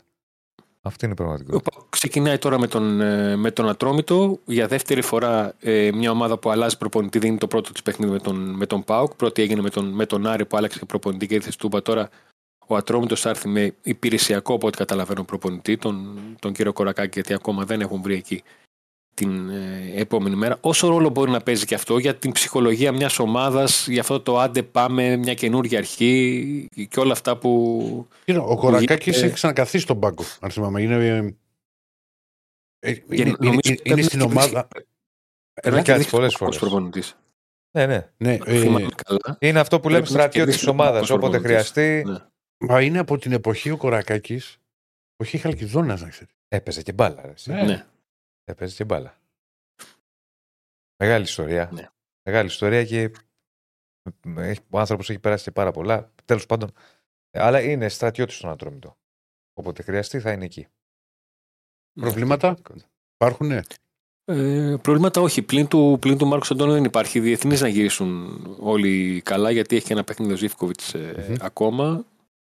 Και ο Ντεσπότοφ και ο Κετζιόρα να γυρίσουν κι αυτοί ή για να, για να αρχίσουν οι προπονήσεις να γίνονται έστω και όσες γίνουν προς το τέλος της εβδομάδας. Γι' αυτό και άλλωστε και οι περισσότεροι προπονητές τι εβδομάδε που, έχει, που έχουν διεθνείς βάζουν τις προπονήσεις απόγευμα όσο δυνατόν πιο αργά, έτσι ώστε αν υπάρχει κάποιος παίκτης που είναι να ταξιδέψει και αυτά, τουλάχιστον να έχει μια, να, μια προπόνηση να την κερδίσει, να την κάνουν απογευματινή. Γιατί από την περασμένη εβδομάδα πήραν το πρόγραμμα οι παίκτες. Όλες οι προπονήσεις του ΠΑΟΚ ήταν ε, ε, στις 6.30 το, το απόγευμα. Λεπτομέρεια θα μου πεις, αλλά ακόμα και αυτή μετράει για κάποιον που θα κάνει ταξίδι και όλα αυτά. Το, το πότε θα το κάνει, το πώς θα το κάνει. Μάλιστα. Ε, Ωραία. Αυτά. Οκ. Θα τα πούμε και Τα αύριο. αύριο, και αύριο Θα μέρα είμαστε. είναι. Να Να είστε είστε καλά, καλά, Αντώνη καλή μου. συνέχεια. Έγινε κύριε Αντώνη μας, να είστε καλά. Αυτά και από τον ΠΑΟΚ. Ε, να πω ότι πρωτού πάμε σε Νίκο Παπαδόπουλο. Ή τον έχουμε, ας τον βγάλουμε κιόλας. Νίκο Παπαδόπουλου Να Γιάρη. αλλάξω πλευρά, λοιπόν. Τον έχουμε; Νάτος, Νάτος. Γεια σου Γεια φίλε σου, Νίκο. Όχ, όχ, όχ, Με κρυώσαμε. ρακέτες, βλέπω Κρυώσαμε, εδώ. κρυώσαμε, βλέπω. Τι γίνεται; Πόσο κρύο έχεις στο Θεσσαλονίκη, πόσο πλήρη. Πόσο έχει; Τσιμπάει λίγο, τσιμπάει. Πάει. Λοιπόν, Έχει πρωτού... Ω, Είσαι κατηγορία δεσίλα, κρυουλιάρης. Δεν είμαι κρυβέ, μην τον ακούσε. Δεν είμαι Ο κοντά. Κρυουλιάρης. Εγώ τα Ο κοντομάνικα, Κρυουλιάρης. εγώ τα κοντομάνικα τα βγάζω το Φλεβάρι. Ναι. Και τα- Εγώ δεν τα βγάζω ποτέ. αλλά- Κύριε, ένα λεπτάκι να πω κάτι μόνο, πρωτού Ναι. πάμε στα κρυουλιάρικα κτλ. Υπάρχει ένα θέμα, βγήκαν όπλα σε μπαρ στο Βόλο. Χειροπέδες σε πρώην, διαβάζω διεθνή μπασιμπολίστα και σε 7 ακόμη άτομα. Σύμφωνα με την αστυνομία, όλα ξεκίνησαν όταν δύο θαμώνες οι οποίοι διασύδαν στο κέντρο το οποίο ανήκει στο γνωστό μπασκεμπολίστα διαπληκτίστηκαν με άλλο θαμώνα και βγήκαν έξω από το κέντρο για να λύσουν διαφορές τους. Ε, ο- στον πρώην διεθνή μπασκεμπολίστα πέρασαν χειροπέδες και σε 7 ακόμη άτομα για συμπλοκή μεταπυροβολισμών που σημειώθηκε τη ξημερώματα της Κυριακής έξω από το κέντρο διασύνδεσης στο Βόλο. Ε, διαβάζω επίσης ότι τα αίματα είχαν ανάψει λίγη ώρα αργότερα ο- και λίγη ώρα αργότερα επανήλθαν, ενώ δεν δίστασαν να πυροβολήσουν 7 φορές στον αέρα, προκαλώντας πανικό σε περαστικούς αλλά και στους υπόλοιπους θαμώνους που διασκέδαζαν. Αμέσως μετά τράπηκαν σε φυγή. Δύο άντρες τους ακολούθησαν με το αυτοκίνητο στη αστυνομική διεύθυνση Μαγνησίας, όπου ξυλοκόπησαν τους δράστες. Χαμός. Η αστυνομία προχώρησε στη λήψη ανάμεσά τους και γνωστός μπασκεμπολίστα με το γιο του που βρισκόταν στο κέντρο διασκέδασης. Είστε στο Βόλο. Στο Τσάκυρ Κεφί. Ναι, έχουν γίνει όσα έχουν γίνει στο Βόλο. Έχεις και τον άλλο, μην πω καμιά κουβέντα τώρα, τον Δήμαρχο. Μία. Κάθε μέρα. Ε, κάποια στιγμή θα μου, ξεφυ... θα μου φύγει. Με όλα αυτά τα Άστο, οποία ναι. λέει. Ναι. Όχι, δεν τον αφήνω. Έλα, κοντά μου, έλα λίγο κοντά μου. Μισό λεπτάκι, έλα λίγο κοντά μου. Έλα λίγο κοντά μου. Όχι, δεν έρχομαι. Έλα λίγο, δεν σου κάνω κάτι, βρε. Έλα λίγο κοντά μου. Ναι. Σου κάνω έτσι, σε κοπανάω Ναι. και μετά μου ζητάς και συγγνώμη. Είμαι Πώς το νέο- βλέπεις; Είμαι νέος και θα μάθω. Πώς το. Α, ζητάς συγγνώμη από τον Δήμαρχο. Τέλος πάντων. Και. Τι να πω. ρε. Λοιπόν. ε, Διονυσάκη, Φοβερά πράγματα. γνωριστήκαμε. Όχι, Είμαστε- έτσι δεν έκανε ο Μπέος. Δεν τον κοπάνισε τον άλλο και μετά του ζητάει συγγνώμη άλλος. Ναι, τον ναι, κοπανάει. ναι. Τον κοπανάει και τον έβαλε να του ζητήσει και συγγνώμη. Και δεν είσαι και παπάς. Και μετά λέει δεν είμαι παπάς για να. Ενώ έχει, τους έχει βάλει το έχει συνοθετήσει, έχουν βάλει μια κάμερα της καγιά ώρα και καλά ότι δεν ξέρουν. Σαν τις κάμερες του Ευαγγελάτου που πήγαινε με τις αποδείξεις. Έτσι φαίνονταν η κάμερα. Και καλά δεν ξέρει ο Μπέος ότι υπάρχει κάμερα εκεί. Και έλεγε Όχι, αγόρι μου. Και να του φωνάζω, ζητά συγγνώμη από τον Δήμαρχο. Έλα ρε, τώρα, σε παρακαλώ. Σε παρακαλώ. Άσε με τώρα γιατί εγώ με αυτό το θέμα με τον Μπέο τι τελευταίες μέρες έχω. Δεν, δεν πάει άλλο. Τους κατοίκους του Βόλου, Διονύση, που τον βγάλανε δήμαρχο πάλι. Μην τα λες Ε, τώρα. εδώ για πέρα. τον Μπέο. Συγχα- συγχα- Άστο. Συγχαρητήρια. Άστο το Μην το φουντώνεις. Ναι, αυτό είναι τα Μην το φουντώσει από πει ένα πάλι κοντά. Λοιπόν, άστο. Όχι, το κοντά ήθελα να κάνω τη... Ναι, ρε. την- αυτό που είχε κάνει ο Μπέος. λοιπόν. Τέλος Ναι, πάντων, ναι. για πάμε στον Άρη. Δεν θέλω να παρεξηγηθώ που πριν ενώ διάβαζα Διονύσης αυτή την είδηση από το Βόλο, κρατιόμουν να μην γελάσω. Απλά μου ήρθε στο μυαλό αυθόρμητα ένα τραγούδι της Σαμπρίνας που λέει Άμα θέλεις boom boom. Για μένα αυτό μου ήρθε. Νομίζω καταλαβαίνόμαστε. Εντάξει, δεν είναι τυχαίο το βγάλαμε στο ρεπορτάζ του Άρη. Τερ- Ταιριάζει, ταιριάζει. καθόλου τυχαίο. Σίγουρα καθόλου τυχαίο. Λοιπόν. Τον Άρη έχουμε μια λειψαδρία γενικά σαν στόπερ. Ε, νιώθει λίγο Παναθηναϊκός ο Άρης, είναι η αλήθεια. Ε, με τους κεντρικούς αμυντικούς, γιατί ο Δελιζήσης βασικά νομίζουν και χειρότερα. Ε, πάνω κάτι διακατάσταση πες. Γιατί ο Δελιζήσης θα μείνει εκτός για τον επόμενο μήνα. Ε, η μαγνητική που έκανε χθες έδειξε ένα πρόβλημα στο γόνατο και αποφασίστηκε σε συνεργασία με το ιατρικό team να περάσει την πόρτα του χειρουργείου και αυτός να κάνει ένα καθαρισμό στο γόνατο ένα με 1,5 μήνα εκτός αγωνιστικής δράσης. Άρα για τον ε, Άκη Μάτζιο απομένει πλέον ο Φαμπιάνο ε, που αξίζει να πούμε δύο-τρία πραγματάκια. Σήμερα δεν έχουμε το χρόνο, θα το κρατήσουμε γιατί έχουμε και μια κάρτα, θα την κρατήσουμε για αύριο, μα είναι. Ωραία. Ε, Ο Φαμπιάνο και ο Μπράμπετς. Εκεί δεν υπάρχει άλλος κεντρικός αμυντικός στον Άρη αυτή τη στιγμή. Δηλαδή είναι οι δύο βασικοί σου. Και οι λύσεις ανάγκης που μπορεί να πάει ο Μάτζιο πλέον, που δεν το έχει κάνει ο ίδιος, το έχει κάνει ο Τερζή στο ξεκίνημα της σεζόν, είναι να πάρει το δεξί του μπακ τον Μόζες ο Ντουμπάσιο και να το βάλει κεντρικό αμυντικό. Δεν υπάρχει κάτι άλλο αυτή τη στιγμή για τον Άρη, ο οποίος θα πρέπει μέχρι το Γενάρη να πάει με αυτή την κατάσταση, ελπίζοντας ότι ο Διελυζήση τώρα πέσει 17. Ε, τέλη Νοέμβρη, αρχές Δεκέμβρη θα επιστρέψει ο Διελυζήση για να τον έχει για κανένα μήνα να δίνει ανάσες τουλάχιστον για 10, 10 λεπτά τέταρτα στη διάρκεια των αγώνων. Βέβαια, ο Άρης, σε αντίθεση με τους υπόλοιπους μεγάλους, δεν έχει Ευρώπη. Οπότε αυτό λίγο ισορροπεί κάπου στην κατάσταση. Το πρόβλημα για το Μάντζιο με τα στόπερ αλλά και με τον Φορ που είναι- υπάρχει το γνωστό θέμα θα, θα είναι στις δύο εβδομάδες που ο Άρης θα έχει τα παιχνίδια κυπέλου. Δηλαδή μετά το μάτς με τα Γιάννενα ε, αρχές Νοέμβρη και εκεί τέλη Νοέμβρη, αρχές Δεκέμβρη που θα έχει τρία μάτς σε μια εβδομάδα πώς θα μοιράσει το χρόνο ε, να δει πού μπορεί να ξεκουράσει κάποιον προκειμένου λίγο να δώσει ανάση γιατί και ο Φαμπιάνο και ο Μπράμπετς δεν μπορούν να πηγαίνουν ασταμάτητα. Θέλουν και αυτοί τις ανάσες τους. Με ένα ματς την εβδομάδα, OK, okay, ψιλοπαλεύεται, αλλά άμα σου βγουν οι κάρτες, Άμα σου βγει ένα άλλος τραυματισμός χτύπα ξύλο, εκεί ξέρει ο Μάτζιο ότι θα έχει θέμα. Και ο Φαμπιάνο είναι ήδη στο όριο με τις κάρτες. Έχει δύο. Δηλαδή, αν πάρει μία ακόμα, χάνει ένα ματς. Οπότε ο προπονητής του Άρη μέσα σε όλα έχει ακόμα έναν πολύ μεγάλο πονοκέφαλο ε, εν όψει της συνέχειας γενικότερα, αλλά και εν όψει Σερρών. Όπου είναι, έχει σιγά σιγά από σήμερα ξεκινάει και η προετοιμασία της ομάδας για το μάτι του Σαββάτου. Αύριο και μεθαύριο είναι και δύο δυνατές προπονήσεις που ο Μάτζιο θα δούμε τι έχει στο μυαλό του κυρίως για δύο-τρεις θέσεις. Δεν ξέρω αν τα δεδομένα πλέον, και αυτό πλέον είναι πολύ καλό ερώτημα στον Άρη, αν με την ε, κατάσταση στα στόπερ και την, ε, και την ε, χρησιμοποίηση του Ντουμπάζιο στη θέση του backup για το κέντρο της άμυνας, τον βγάλει από την εντεκάδα και βάλει τον Μοντόγια για να τον προφυλάξει. Είναι και αυτό μια παράμετρο στην οποία πρέπει να δει ο προπονητής του Άρη. Συν την κατάσταση που υπάρχει στον χώρο του κέντρου και τον προβληματίζει πολύ ακόμα αυτή η θέση πίσω από τον, ε, πίσω από τον Μωρόν. Γενικά ο Μάτζιος θέλει να βοηθήσει τον Μωρόν από εδώ και πέρα με την επανένωση των επίσημων αγώνων. Θέλει ναι. να βάλει και τα εξτρέμ περισσότερο σε μια διαδικασία να τον, να τον ταΐσουν, όπως λέμε έτσι λαϊκά λίγο για το φορ, αλλά να αρχίσουν να κάνουν και αυτά αριθμούς. Να κάνουν assist, να κάνουν goal και να βάλει και αυτούς και τους χαφ σε μια διαδικασία να πρεσάρουν λίγο πιο ψηλά, να ανεβαίνουν και οι χαφ λίγο να πατάνε περιοχή. Αλλά είναι όταν έχεις τον ένα σου χαφ, δηλαδή όταν έχεις τον Τζούρασεκ με δύο εβδομάδες να μην έχει κάνει κανονικά προπόνηση, όταν έχεις τον Ταρίντα Ντεφορμέ, όταν έχεις τον Μπάρντον ακόμα να προσπαθεί να καλύψει το καλοκαιρινό που δεν έκανε προετοιμασία, όταν έχεις τον Μπάβιτς που δεν τον υπολογίζεις. Άντε, κατά ανάγκη αν το βάλει ο Μάτσο, θα το βάλει σε κάποια φάση. Όταν έχεις τον Ζουλ ο οποίος μια τον πονάει το γόνατο, μια δεν τον πονάει. Ε, αντιλαμβάνεται ο κόσμος ότι γενικά αυτή η μίνι προετοιμασία που έκανε ο Άρης δεν κύλησε ομαλά και δεν κύλησε τόσο ρόδινα και δεν κύλησε τόσο εύκολα για τον Μάτζιο. Ο οποίος έχει τα θεματάκια του ακόμα. Έχει κάνει κάποια δουλειά. Δηλαδή έχει εστίασε πολύ τις προηγούμενες μέρες στο τακτικό κομμάτι. Να πρεσάρει σε συγκεκριμένα σημεία του γηπέδου, να πρεσάρει με μεγαλύτερη διάρκεια, και να προσπαθεί να, βγάλει, να βγάζει η ομάδα σιγά σιγά λίγο συνδυαστικό ποδόσφαιρο. Να βγάλει μια τριγωνική σχέση στον πελαγιοδιάδρομο, να μπουν λίγο και οι παίκτες του άξονα σε, αυτό το, σε αυτή την προσπάθεια που κάνει να κάνει τον Άρη πιο παραγωγικό, ε, ειδικά με ομάδες όπως είναι ο Πασεράκος, που θα σε περιμένουν και λίγο πίσω και θα κλειστούν. Απλά γενικότερα νομίζω ότι επειδή πλησιάζουν και οι μέρες, μην περιμένει ο κόσμος τον Άρη να εμφανιστεί ξαφνικά μεταμορφωμένος.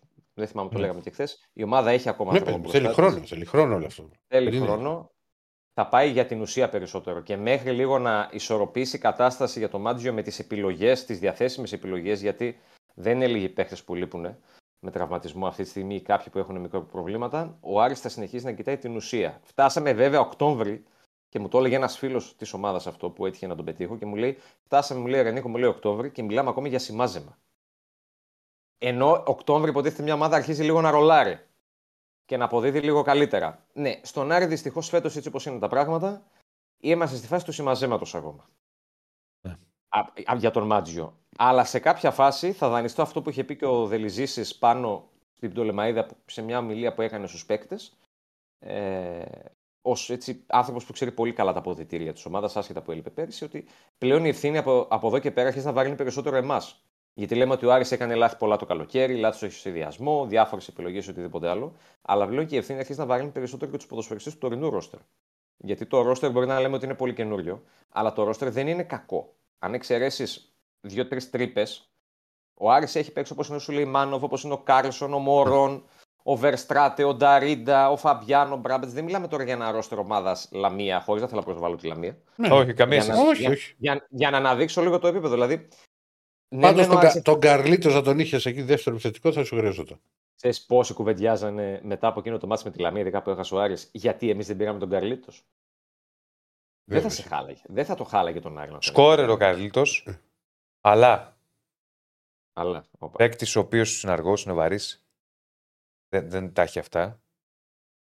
Και επίσης στη Λαμία ε, παίζουν όλοι για αυτόν. Α, άλλο πράγμα. Τελείως. Να σου είναι παίκτη ο οποίο έχει τον γκολ. Έχει τον γκολ. Για, για 20-30 λεπτά αν ερχόταν στο έργο από τον Μα δεν, ο Άρης δεν έχει δεύτερο. Αυτό, ναι. Δεν έχει... Ναι, ναι, ναι. Τα, θυμάμαι, τα λέγαμε δεν τότε. Έχει, δεν έχει δεύτερο. Δηλαδή είναι καμιά φορά να υπάρχει, ε, που λένε πολλοί ότι στον Άρη πολλοί κόσμοι λέει ότι δεν έχουμε τα λεφτά που έχουν οι άλλοι. Και φυσιολογικά ο Άρης δεν έχει τα λεφτά που έχουν οι άλλοι. Και είναι και αυτό ένα στοιχείο που τον πάει λίγο πίσω. Αλλά στο ποδόσφαιρο και τα λεφτά να έχεις, πρέπει να έχεις το ποδοσφαιρικό μυαλό και την ποδοσφαιρική νοοτροπία διαχειριστή. Γιατί έχουμε δύο ομάδες που είχαν ένα σκασμό λεφτά και τα κάνα μαντάρα. Και έχουμε Ναι, δει τον ναι. Άρη π.χ. τα προηγούμενα χρόνια που δεν έχει την οικονομική επιφάνεια ο Καρυπίδης, του Αλαφούζου, του Μαρινάκη, του Σαββίδη, του Μιλισανίδη. Αλλά με εύστοχες κινήσεις που είχε κάνει, πολύ πιο εύστοχες τα προηγούμενα χρόνια στο μεταγραφικό κομμάτι, παρουσίασε κάτι πολύ καλύτερο. Δεν φτάνει ποτέ μόνο του το ένα. Χρειάζεται ένας συνδυασμός και των δύο για να μπορέσει να κάνεις κάτι. Ωραία. Θα τα πούμε και αύριο με τις κάρτες που έχεις ετοιμάσει, τις αναλύσεις εν ώψη και τη επανέρχωση του πρωταθλήματος. Ωραία, παιδιά, να είστε Να σε καλά. καλά, ρε Γεια Νίκο. σου, Καλό Νικό. μεσημέρι. Καλό Να σε μεσημέρι. καλά. Λοιπόν, κάπου εδώ ολοκληρώσαμε. Σας ευχαριστούμε και πάλι. Ευχαριστούμε πολύ. Τα αναλύσαμε όλα. Μουτσάτσο Spotify είμαστε στο νούμερο, 2, νούμερο 13 στη στάση των ποδοσφαιρικών podcast. Οπότε πλέον, εκτός από εδώ, άστο λίγο να το βλέπω, εκτός από εδώ, μπορείτε να μας ακούτε όσοι θέλετε και στο Spotify. Για Νούμερο κατέβα 13 κιόλας στάσει. για τα... Έχουμε... Βρείτε μας και αξιολογήστε μας και στο Spotify με, τα, ε, με πέντε αστέρια. Like στο βίντεο, subscribe στο κανάλι. 5-7 Charlie Ball, ανοιχτές τηλεφωνικές γραμμές 7-9 Μαραγκάτσι και ό,τι κάτσει με καλεσμένο Κωστή Ραπτόπουλο. Θα έχουμε και τα μιτζάνες με μέλια. Θα έχουμε και τα μιτζάνε με μέλια. Αύριο εμείς θα τα πούμε εδώ με full ανάλυση μπασχετική Ε, βέβαια. και πιθανότατα μπασχετικό καλεσμένο. Θα σας πούμε. Ε, άλλο, αυτά. Αυτά. Παναμανόλη, πού είναι ο Παναμανόλης; Να είναι καλός Παναμανόλη. Χαιρετίσματα. Και μην ξεχνάτε like, subscribe. Like, subscribe βέβαια. Θα τα πούμε αύριο. Πάμε είστε πάλι καλά. να μαζευτούμε μετά τη διακοπή. Να μπαίνουμε σε ρυθμούς Ε, βέβαια. και πάμε να δούμε μπασκετάκι σήμερα. Και να κοιμηθούμε και κάποια στιγμή. Να κοιμηθούμε. Δεν υπάρχει ύπνος. Τρεις ώρες. Δουλειά μόνο. Κανένα. και εγώ τόσο. τόσο τρεις και μισή ώρες. Δεν υπάρχει. Εγώ θα πάω τώρα. Εσύ θα πάει να κοιμηθείς; Μπορώ. Μπορείς; Ε, ναι. Θα πας να κοιμηθείς, ρωτάω. Μη, μη, μη, πες μου, απάντησε μου ειλικρινά. ναι. Θα βλέπεις. Τι είναι η διαφορά; Θα πάει για ύπνο, θα έχει ξεκούραση μετά. Ναι, ρε, φίλε, Εγώ θα ρε, φύγω τώρα. Ναι. Θα πάω σπίτι, θα πάρω τη μάνα μου. Πρόσεχε. Ναι. Θα πάω γυμναστήριο. Θα Ε, πάω σπίτι, να Μην κάνω, μην πας γυμναστήριο. θα και πάω σπίτι κοιμήσου. να κάνω ένα μπάνιο Ναι. και μετά από το μπάνιο θα πάω στη δουλειά. Μέχρι τις 2. Σπορ FM. Αν μου έρθει κύριος 8 η ώρα, θα ξύπνησα πειρά, σε έριξα έναν ύπνο, θα μου λέει ένα πεντάωρο ύπνο και με- μου λέει πεντάωρο ύπνο, έχω τρελαθεί. Εγώ είμαι σε κατάσταση. Ούτε το Εντάξει, βράδυ ε, δεν μπο- κοιμάμαι πέντε μπο- ώρες. Μπορώ να κοιμηθώ πέντε ώρες. Το απόγευμα για πλάκα και έξι. Αφού μπορείς. Λοιπόν, κύριοι, τα λέμε αύριο. Καλή νύχτα. Σκαδούρα θα είναι αύριο. Γεια σας.